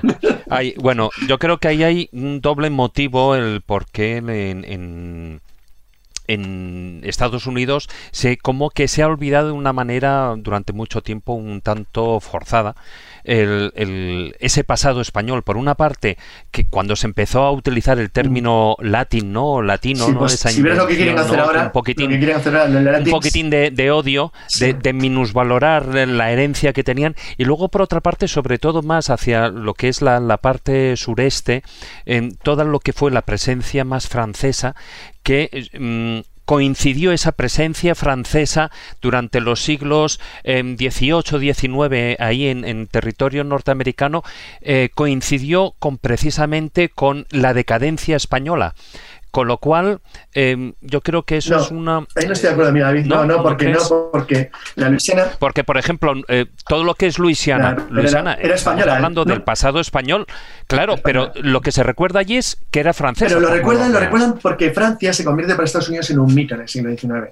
Primero, primero no solamente por Estados Unidos, es que Francia del siglo XIX era el país culturalmente más importante del mundo. O sea, en España no se aprendía inglés, en España se aprendía francés, pero en Prusia se aprendía francés, en Rusia se aprendía francés y en Nueva York se aprendía francés. Es decir, Francia era la potencia cultural dominante del mundo. O sea, el inglés no es el idioma dominante por Inglaterra, es el idioma dominante del mundo desde 1945 por los Estados Unidos. Si no, seguiría siendo probablemente el francés. Entonces, el, la, la- Claro, pero es que eh, ese imperio coincide también con la decadencia española. No, no, no, porque es que es posterior. O sea, es que el mito francés-Estados Unidos nace no de su independencia, nace del siglo XIX, donde Francia se convierte en un foco cultural importante y España no es nada, y está apartada del planeta. De hecho, fíjate, tú coges cualquier, la Wikipedia, y te dice que Francia vendió Luisiana a los Estados Unidos. Es cierto que con ello Estados Unidos convirtió su país en 13 estados con ese territorio. Es cierto también. En realidad, en la venta, la venta de, de, Luisiana a Estados Unidos fue fruto de un pacto secreto que firma España en la de, de Basilea, donde se compromete, bueno, le entrega la, le entrega la Luisiana y el, el Tratado de San Ildefonso, que es un tratado de mil, entrega Francia a Francia Luisiana, pero se mantiene en secreto. Con lo cual, la transmisión formal nunca se hace. Nunca se hace. Se hace cuando Francia la pide en 1803. Nueva Orleans fue francés 20 días. 20 días. 20 días. O sea, fue el tiempo que tardó de ser francés a americano. O sea, es decir, era español, bajaron la bandera española, nombraron un gobernador, izaron la francesa, estuvo 20 días y pasó a ser Estados Unidos.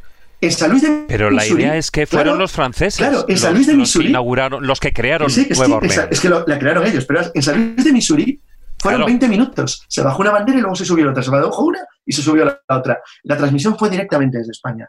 Pero ¿por qué queda eso en la, en la mentalidad americana? Primero porque Nueva Orleans, aunque fue 50 años, 40 años, medio siglo prácticamente español, y es lo que antecede a la entrega a los Estados Unidos, la población española nunca fue más allá del 20%. O sea, el, el idioma que se enseñaba en los colegios en inglés era el francés. Y la burguesía dirigente, que por cierto se mantuvo extraordinariamente fiel a la corona española, hablaba francés. Bernardo de Galvez estaba casado con una noble francesa de Nueva Orleans. Es decir, era, es un ejemplo típico. Curiosamente, la población de la costa, la población costera, no era en gran parte francesa. Es decir, era una amalgama de mundos y España lo que hacía era como de integradora de una cosa muy variada. Pues es verdad lo que dice David, efectivamente, los americanos han considerado siempre eh, la importancia de los franceses porque Francia tenía un peso cultural monumental y porque arrastró al planeta entero, no solamente a Estados Unidos, y porque era más, más elegante decir que te gustaba lo- tener origen en lo francés que lo español, que era en aquel entonces una potencia semi-enemiga, si acabamos en Cuba Filipinas, y sobre todo le recordaba a México que era el enemigo al que despreciaban y al que habían barrido del oeste en la mitad primera del siglo XIX. Y bueno, pues que realmente lo, para acabar, sinceramente yo aconsejo a cualquiera que esté interesado que intente una visita eh, por cualquiera de los lugares donde dejamos huella en los Estados Unidos, porque es muy fácil de, de ver, está a la vista de todo el mundo, no solo no lo ocultan, sino que hacen un enorme orgullo de ello, además lo señalizan, lo marcan y lo identifican de una manera muy bonita. Y a mí me da pena y me duele cosas como lo que han hecho hace poco, como por ejemplo lo de quitar las estatuas de Fray Junípero Serra en California, porque en gran parte los promotores de quienes lo han hecho no son anglosajones, sino hispanos, lo cual no deja de ser un poco triste, pero bueno, en fin, así son las cosas. Para tus dudas, comentarios, sugerencias, contacto arroba laescóbula.com. Escríbenos.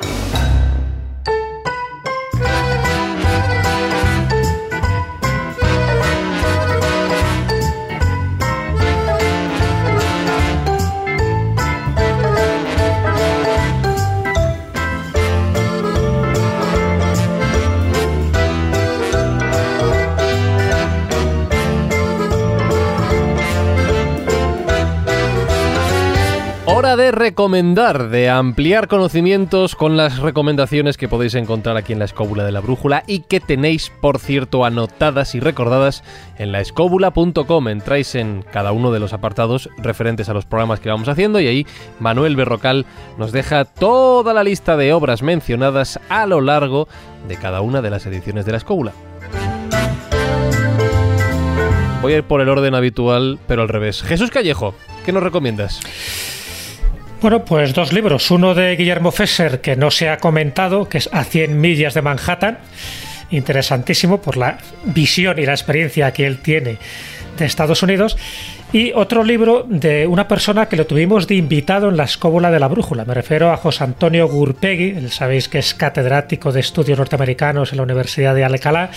Y él tiene un libro muy interesante donde relaciona estos dos países, que es, se titula Nexos Liberales, la Constitución de Estados Unidos y la Española de 1812 porque no se ha comentado aquí, pero esa constitución norteamericana también debe mucho a esa constitución liberal que tuvimos en España, no durante mucho tiempo, pero que sí influyó en otros estados democráticos.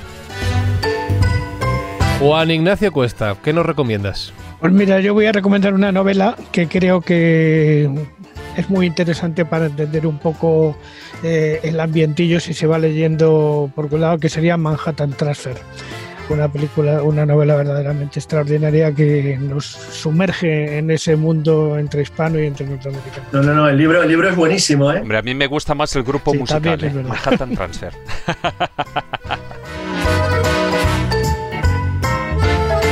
David Sentinella, ¿qué nos recomiendas? Bueno, a ver, los libros de Carlos, por supuesto, y banderas lejanas también, que, que vamos a hablar, ¿no?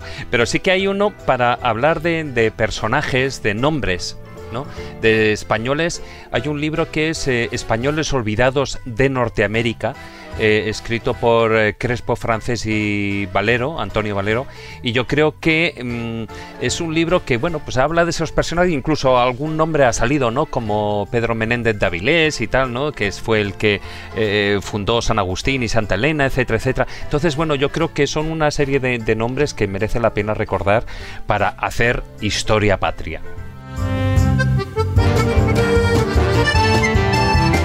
Y Carlos Canales, eh, di alguno, uno, porque me imagino que tendrás 10.000 en la cabeza. Un libro de aventuras entretenidísimo, de un anglosajón que es, eh, un verdadero homenaje a España. Se llama Exploradores Españoles del siglo XVI, Vindicación de la acción colonizadora de España en América, de Charles Lumnis, editorial Edad. Un libro fabuloso. Por último, Guillermo, ¿alguna recomendación que creas que pueda ser interesante para los escobuleros que quieran seguir profundizando en este tema? No, no, sobre, sobre este tema yo recomiendo banderas lejanas, o sea, Oh, no, tengo, gracias. no tengo ninguna duda. tengo ninguna duda. Me parece, me parece que es un pedazo de libro como para tenerlo en la mesilla y revisarlo de vez en cuando. Eh, vamos a ver, mm, saber cosas, eh, ya decía Santiago Amón, el saber no ocupa lugar, pero quita mucho tiempo. O sea, que es que hay- es un trabajo, ¿no? Pero luego hay una, una segunda parte que es el saber contarlas. Porque tú puedes saber muchísimo de, de historia de las arañas y luego ser un petardo que nadie quiere saber nada de la tarántula. O tú puedes esquiar de espaldas y con un solo pie y luego incapaz de enseñarle a tu hija cómo se baja una montaña. Y al revés, hay gente que esquía fatal pero lo enseña de maravilla y gente que no sabe nada de historia pero te orienta en la dirección adecuada. ¿no? Bueno, yo creo que en este caso el libro de Carlos une las dos, ¿no? O sea, eh, el, conocimiento, o sea, se ve que ha estado ahí, que él ha vivido, que ha estado con los comanches y que sabe de qué van. Y por otro lado, eh, la, la pasión por la historia, ¿no? Es decir, que no es simplemente datos, datos, datos, que yo me acuerdo cuando en la, en la Facultad de Geografía e Historia eh, estudiábamos los hititas y el, y el Egipto y tal, era un rollo porque eran nombres, nombres, dinastías, dinastía, era todo memorizar y yo una vez pasado el examen y sacado un 6 pelón, no me he vuelto a acordar si Akenatón era primero, era segundo, o era mujer, o era, o era o tenía la sífilis, es que no me entera de nada, ¿sabes? Y en cambio con este libro, este libro es como una, una aventura, es como irte con los, con los expedicionarios españoles para allá y sobre todo que te sorprendes. Yo con este libro fue la primera vez que, enten- que, que aprendí que habíamos estado en Alaska y que habíamos hecho por allí, ¿no? Y luego son cosas que, bueno, luego cotejas más o menos, que si Oregón se llama Oregón porque vimos orégano, dejamos de verlo. Pero bueno, te van, te van lanzando ideas que luego tú vas mirando y ya vas viendo si en Oregón el orégano gusta o no gusta, si estuvimos allí nada más que bajamos a hacer un pis, comprar un queso una gasolinera y nos fuimos, o si nos quedamos dos semanas, luego eso ya, si te gusta, lo investigas tú más. Pero este libro te pone sobre la pista y es, y es muy interesante y luego aparte que es bonito, eh, tiene unos dibujitos, unas banderitas y tal, que, ¿no? El que, al que le gustan las tonterías de los recortables y tal, pues, Pues, mola. eh, mira, Ahí el maquetador. Guillermo, si, tienes. si me lo permites como maquetador de Carlos de hace ya muchísimos años, coincido Pues contigo. Ricardo es un Son dibujante formidable. Pero difíciles de montar, pero difíciles No, hombre, de los mapas de montar, Ricardo de es mucho una pasada, son chulísimos. joder. ¿Te has, Pues enhorabuena, enhorabuena a los premiados porque de verdad que es una obra maestra, colega. te has dado cuenta. Guillermo, de que Carlos Canales, según lo contabas, estaba poniéndose colorado? Bueno, pues está mejor, está mejor ponerse una vez colorado que, ve- que 20 amarillo, ¿no?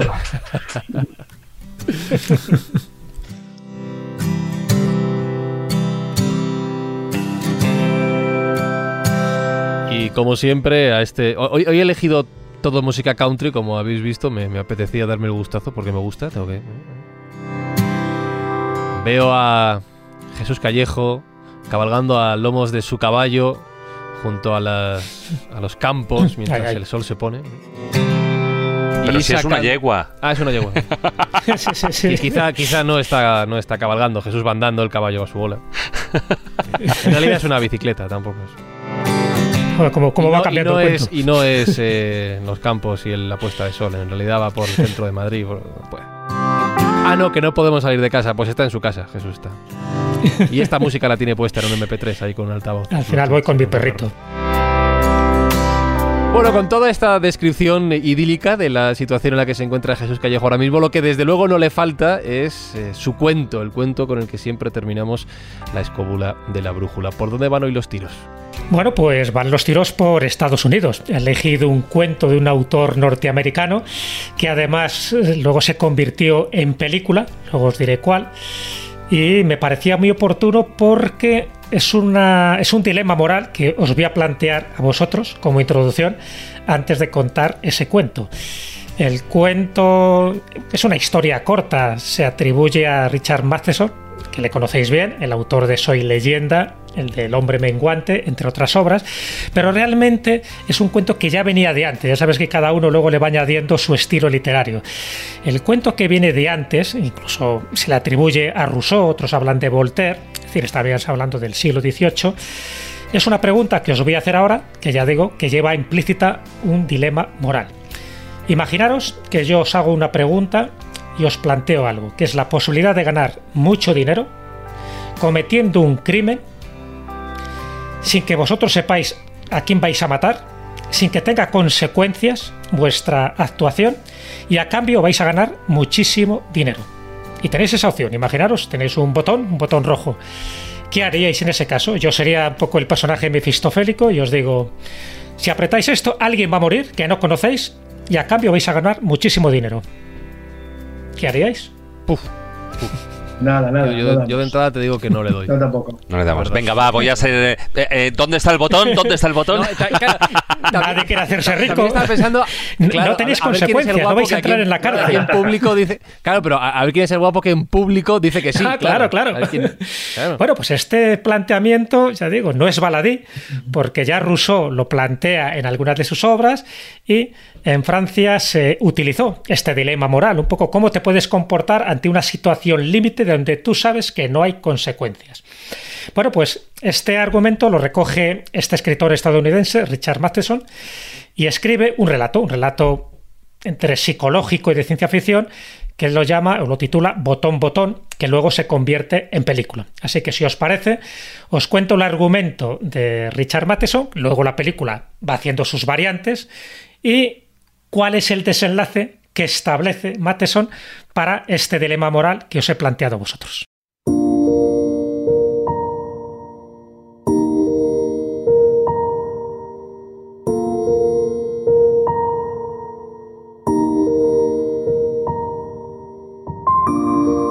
Imaginaros un matrimonio estadounidense compuesto por Norma y Arthur Lewis.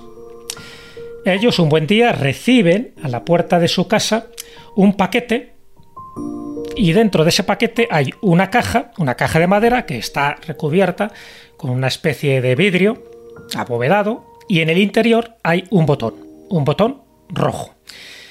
Y dentro de esa caja también hay una nota diciendo el señor Stewart les visitará a las 8 de la tarde. Se quedan muy sorprendidos, imaginaros, ¿no? Que encontráis una caja similar en la puerta de vuestra casa con esta forma tan anómala, con un botón rojo y con esta nota. Bueno, pues esperan, esperan hasta las 8 de la tarde y efectivamente a esa hora se presenta un señor muy trajeado que dice llamarse el señor Stewart. Y este señor les hace entrega de una llave, supuestamente la que abre esa caja, ese más bien ese contenido, ¿no? Donde tú puedes acceder al botón rojo. Y les dice una cosa, les dice que tienen la libertad absoluta de oprimir ese botón y pueden ocurrir dos cosas. Dos cosas van a pasar. Una es que en alguna parte del mundo, que ellos no saben, alguien va a morir. Y ese que va a morir, ellos no le conocen. Y a cambio van a recibir, en el momento que aprieten ese botón, un cheque por 50.000 dólares. Y este hombre se va. Ah, también dice que si ellos no son capaces de apretar ese botón, esa caja se la pasará a otro vecino, para que ellos decidan. Imaginaros el dilema que se presenta ante este matrimonio. Norma y Arthur debatiendo qué hacemos, no hacemos. Arthur llega a la conclusión de que no es capaz de apretar ese botón, no se quiere enriquecer de esa manera, vamos a llamarla, tan inmoral, y la discusión queda en el aire. Él se va a trabajar, pero su mujer, Norma, justo cuando él está fuera, que le estaba dando vueltas, estaba barruntando el asunto, ¿qué pensáis que hace? Aprieta el botón. Ella dice, bueno, si yo si va a morir alguien que yo no conozco y voy a recibir 50.000 dólares que nos viene muy bien, ¿por qué no? Y sin saberlo su marido, ella aprieta ese botón rojo. Pasan unas horas y recibe una llamada telefónica. La llamada telefónica es que su marido ha muerto en un accidente. Y ahí se da cuenta que tienen un seguro de vida por valor de 50.000 dólares, que recibe al cabo de un par de días. Pero al cabo de un par de días también llega el señor Stewart. Y mantiene una conversación, Norma, totalmente compungida, totalmente atribulada, totalmente indignada, y le dice al señor Stewart, usted me dijo que yo no conocería a la persona que iba a morir. El señor Stewart le contesta, mi querida señora, ¿en verdad cree usted que conocía a su esposo?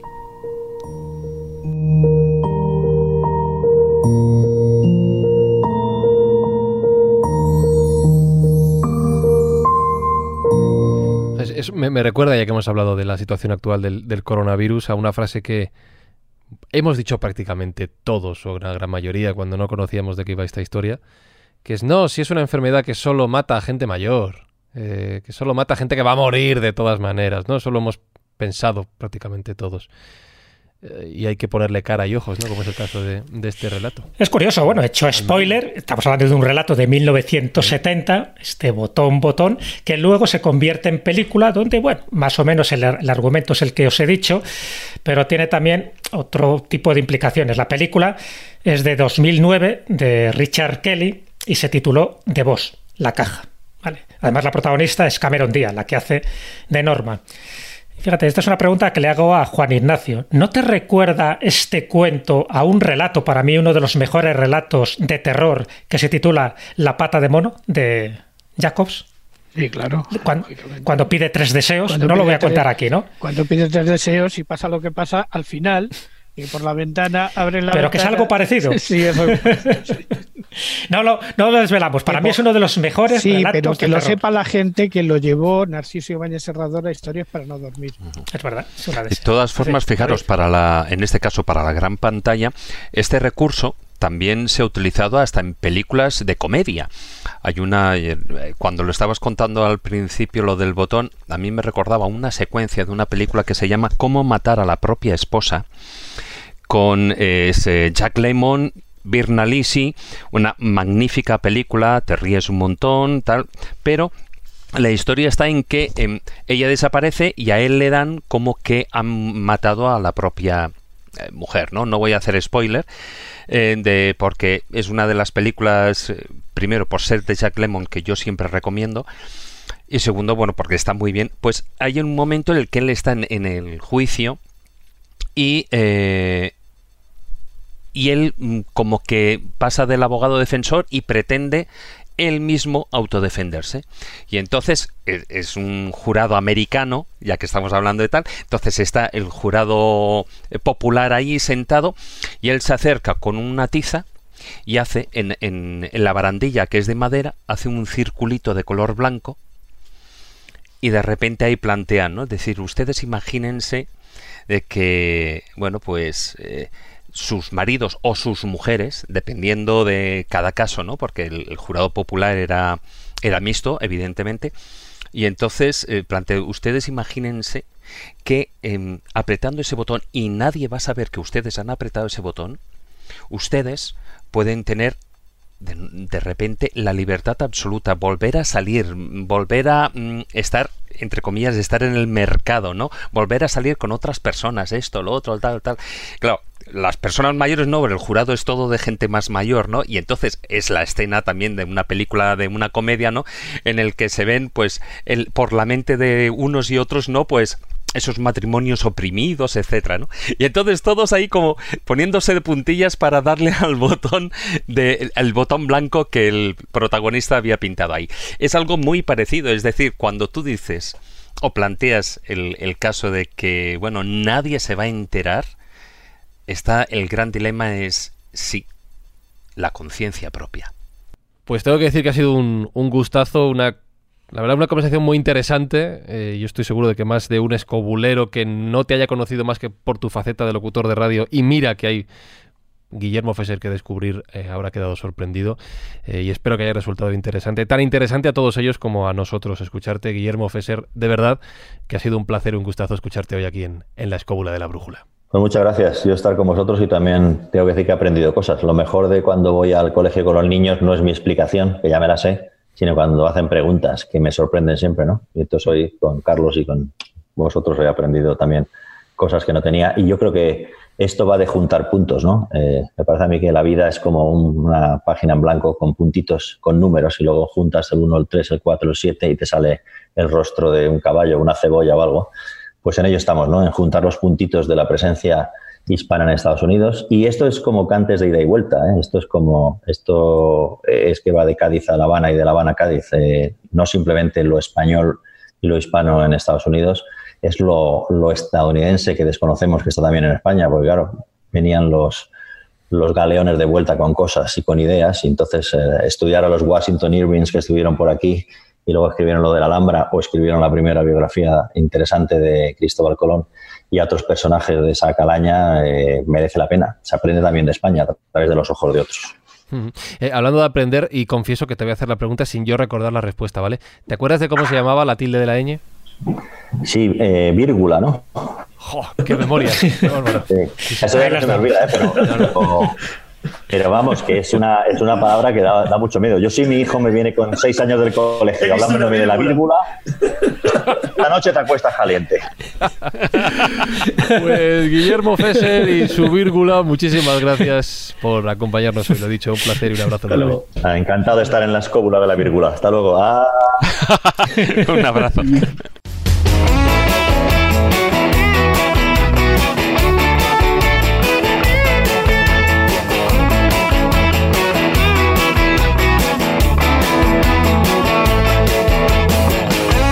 Cabalgamos de vuelta a casa. Bueno, ya hemos dicho antes, no, no era un caballo, era un perro. no se lo cree nadie.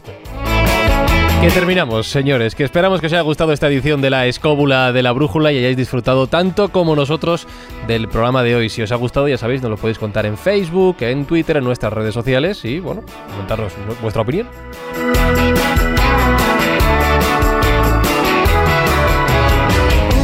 David Sentinella, un gustazo una vez más. Un pues gustazo, como siempre digo, es mío. Magnífico invitado. Juan Ignacio Cuesta, nos lo hemos pasado bien hoy, ¿eh? Un programa muy ameno, sí, señor. Realmente Guillermo es un hombre grande. Carlos Canales, tú te lo has pasado muy bien hoy. Sí, los que estamos en la luz, se ve Juan Ignacio en la penumbra. está en la sombra, está en la sombra, está en la sombra. Lo dicho, Jesús, hemos disfrutado mucho en este programa. Yo he disfrutado como un gorrino de pata negra. Pero de silicona. silicona, muy buena. Así es. Está prohibido exportar a Jesús Callejo y a todos sus compañeros, como ya hemos dicho. Un abrazo de quien nos habla, Franny Zuzquiza. La semana que viene nos volvemos a encontrar aquí en la Escóbula de la Brújula con otro programa tan o más interesante que este. ¡Chao!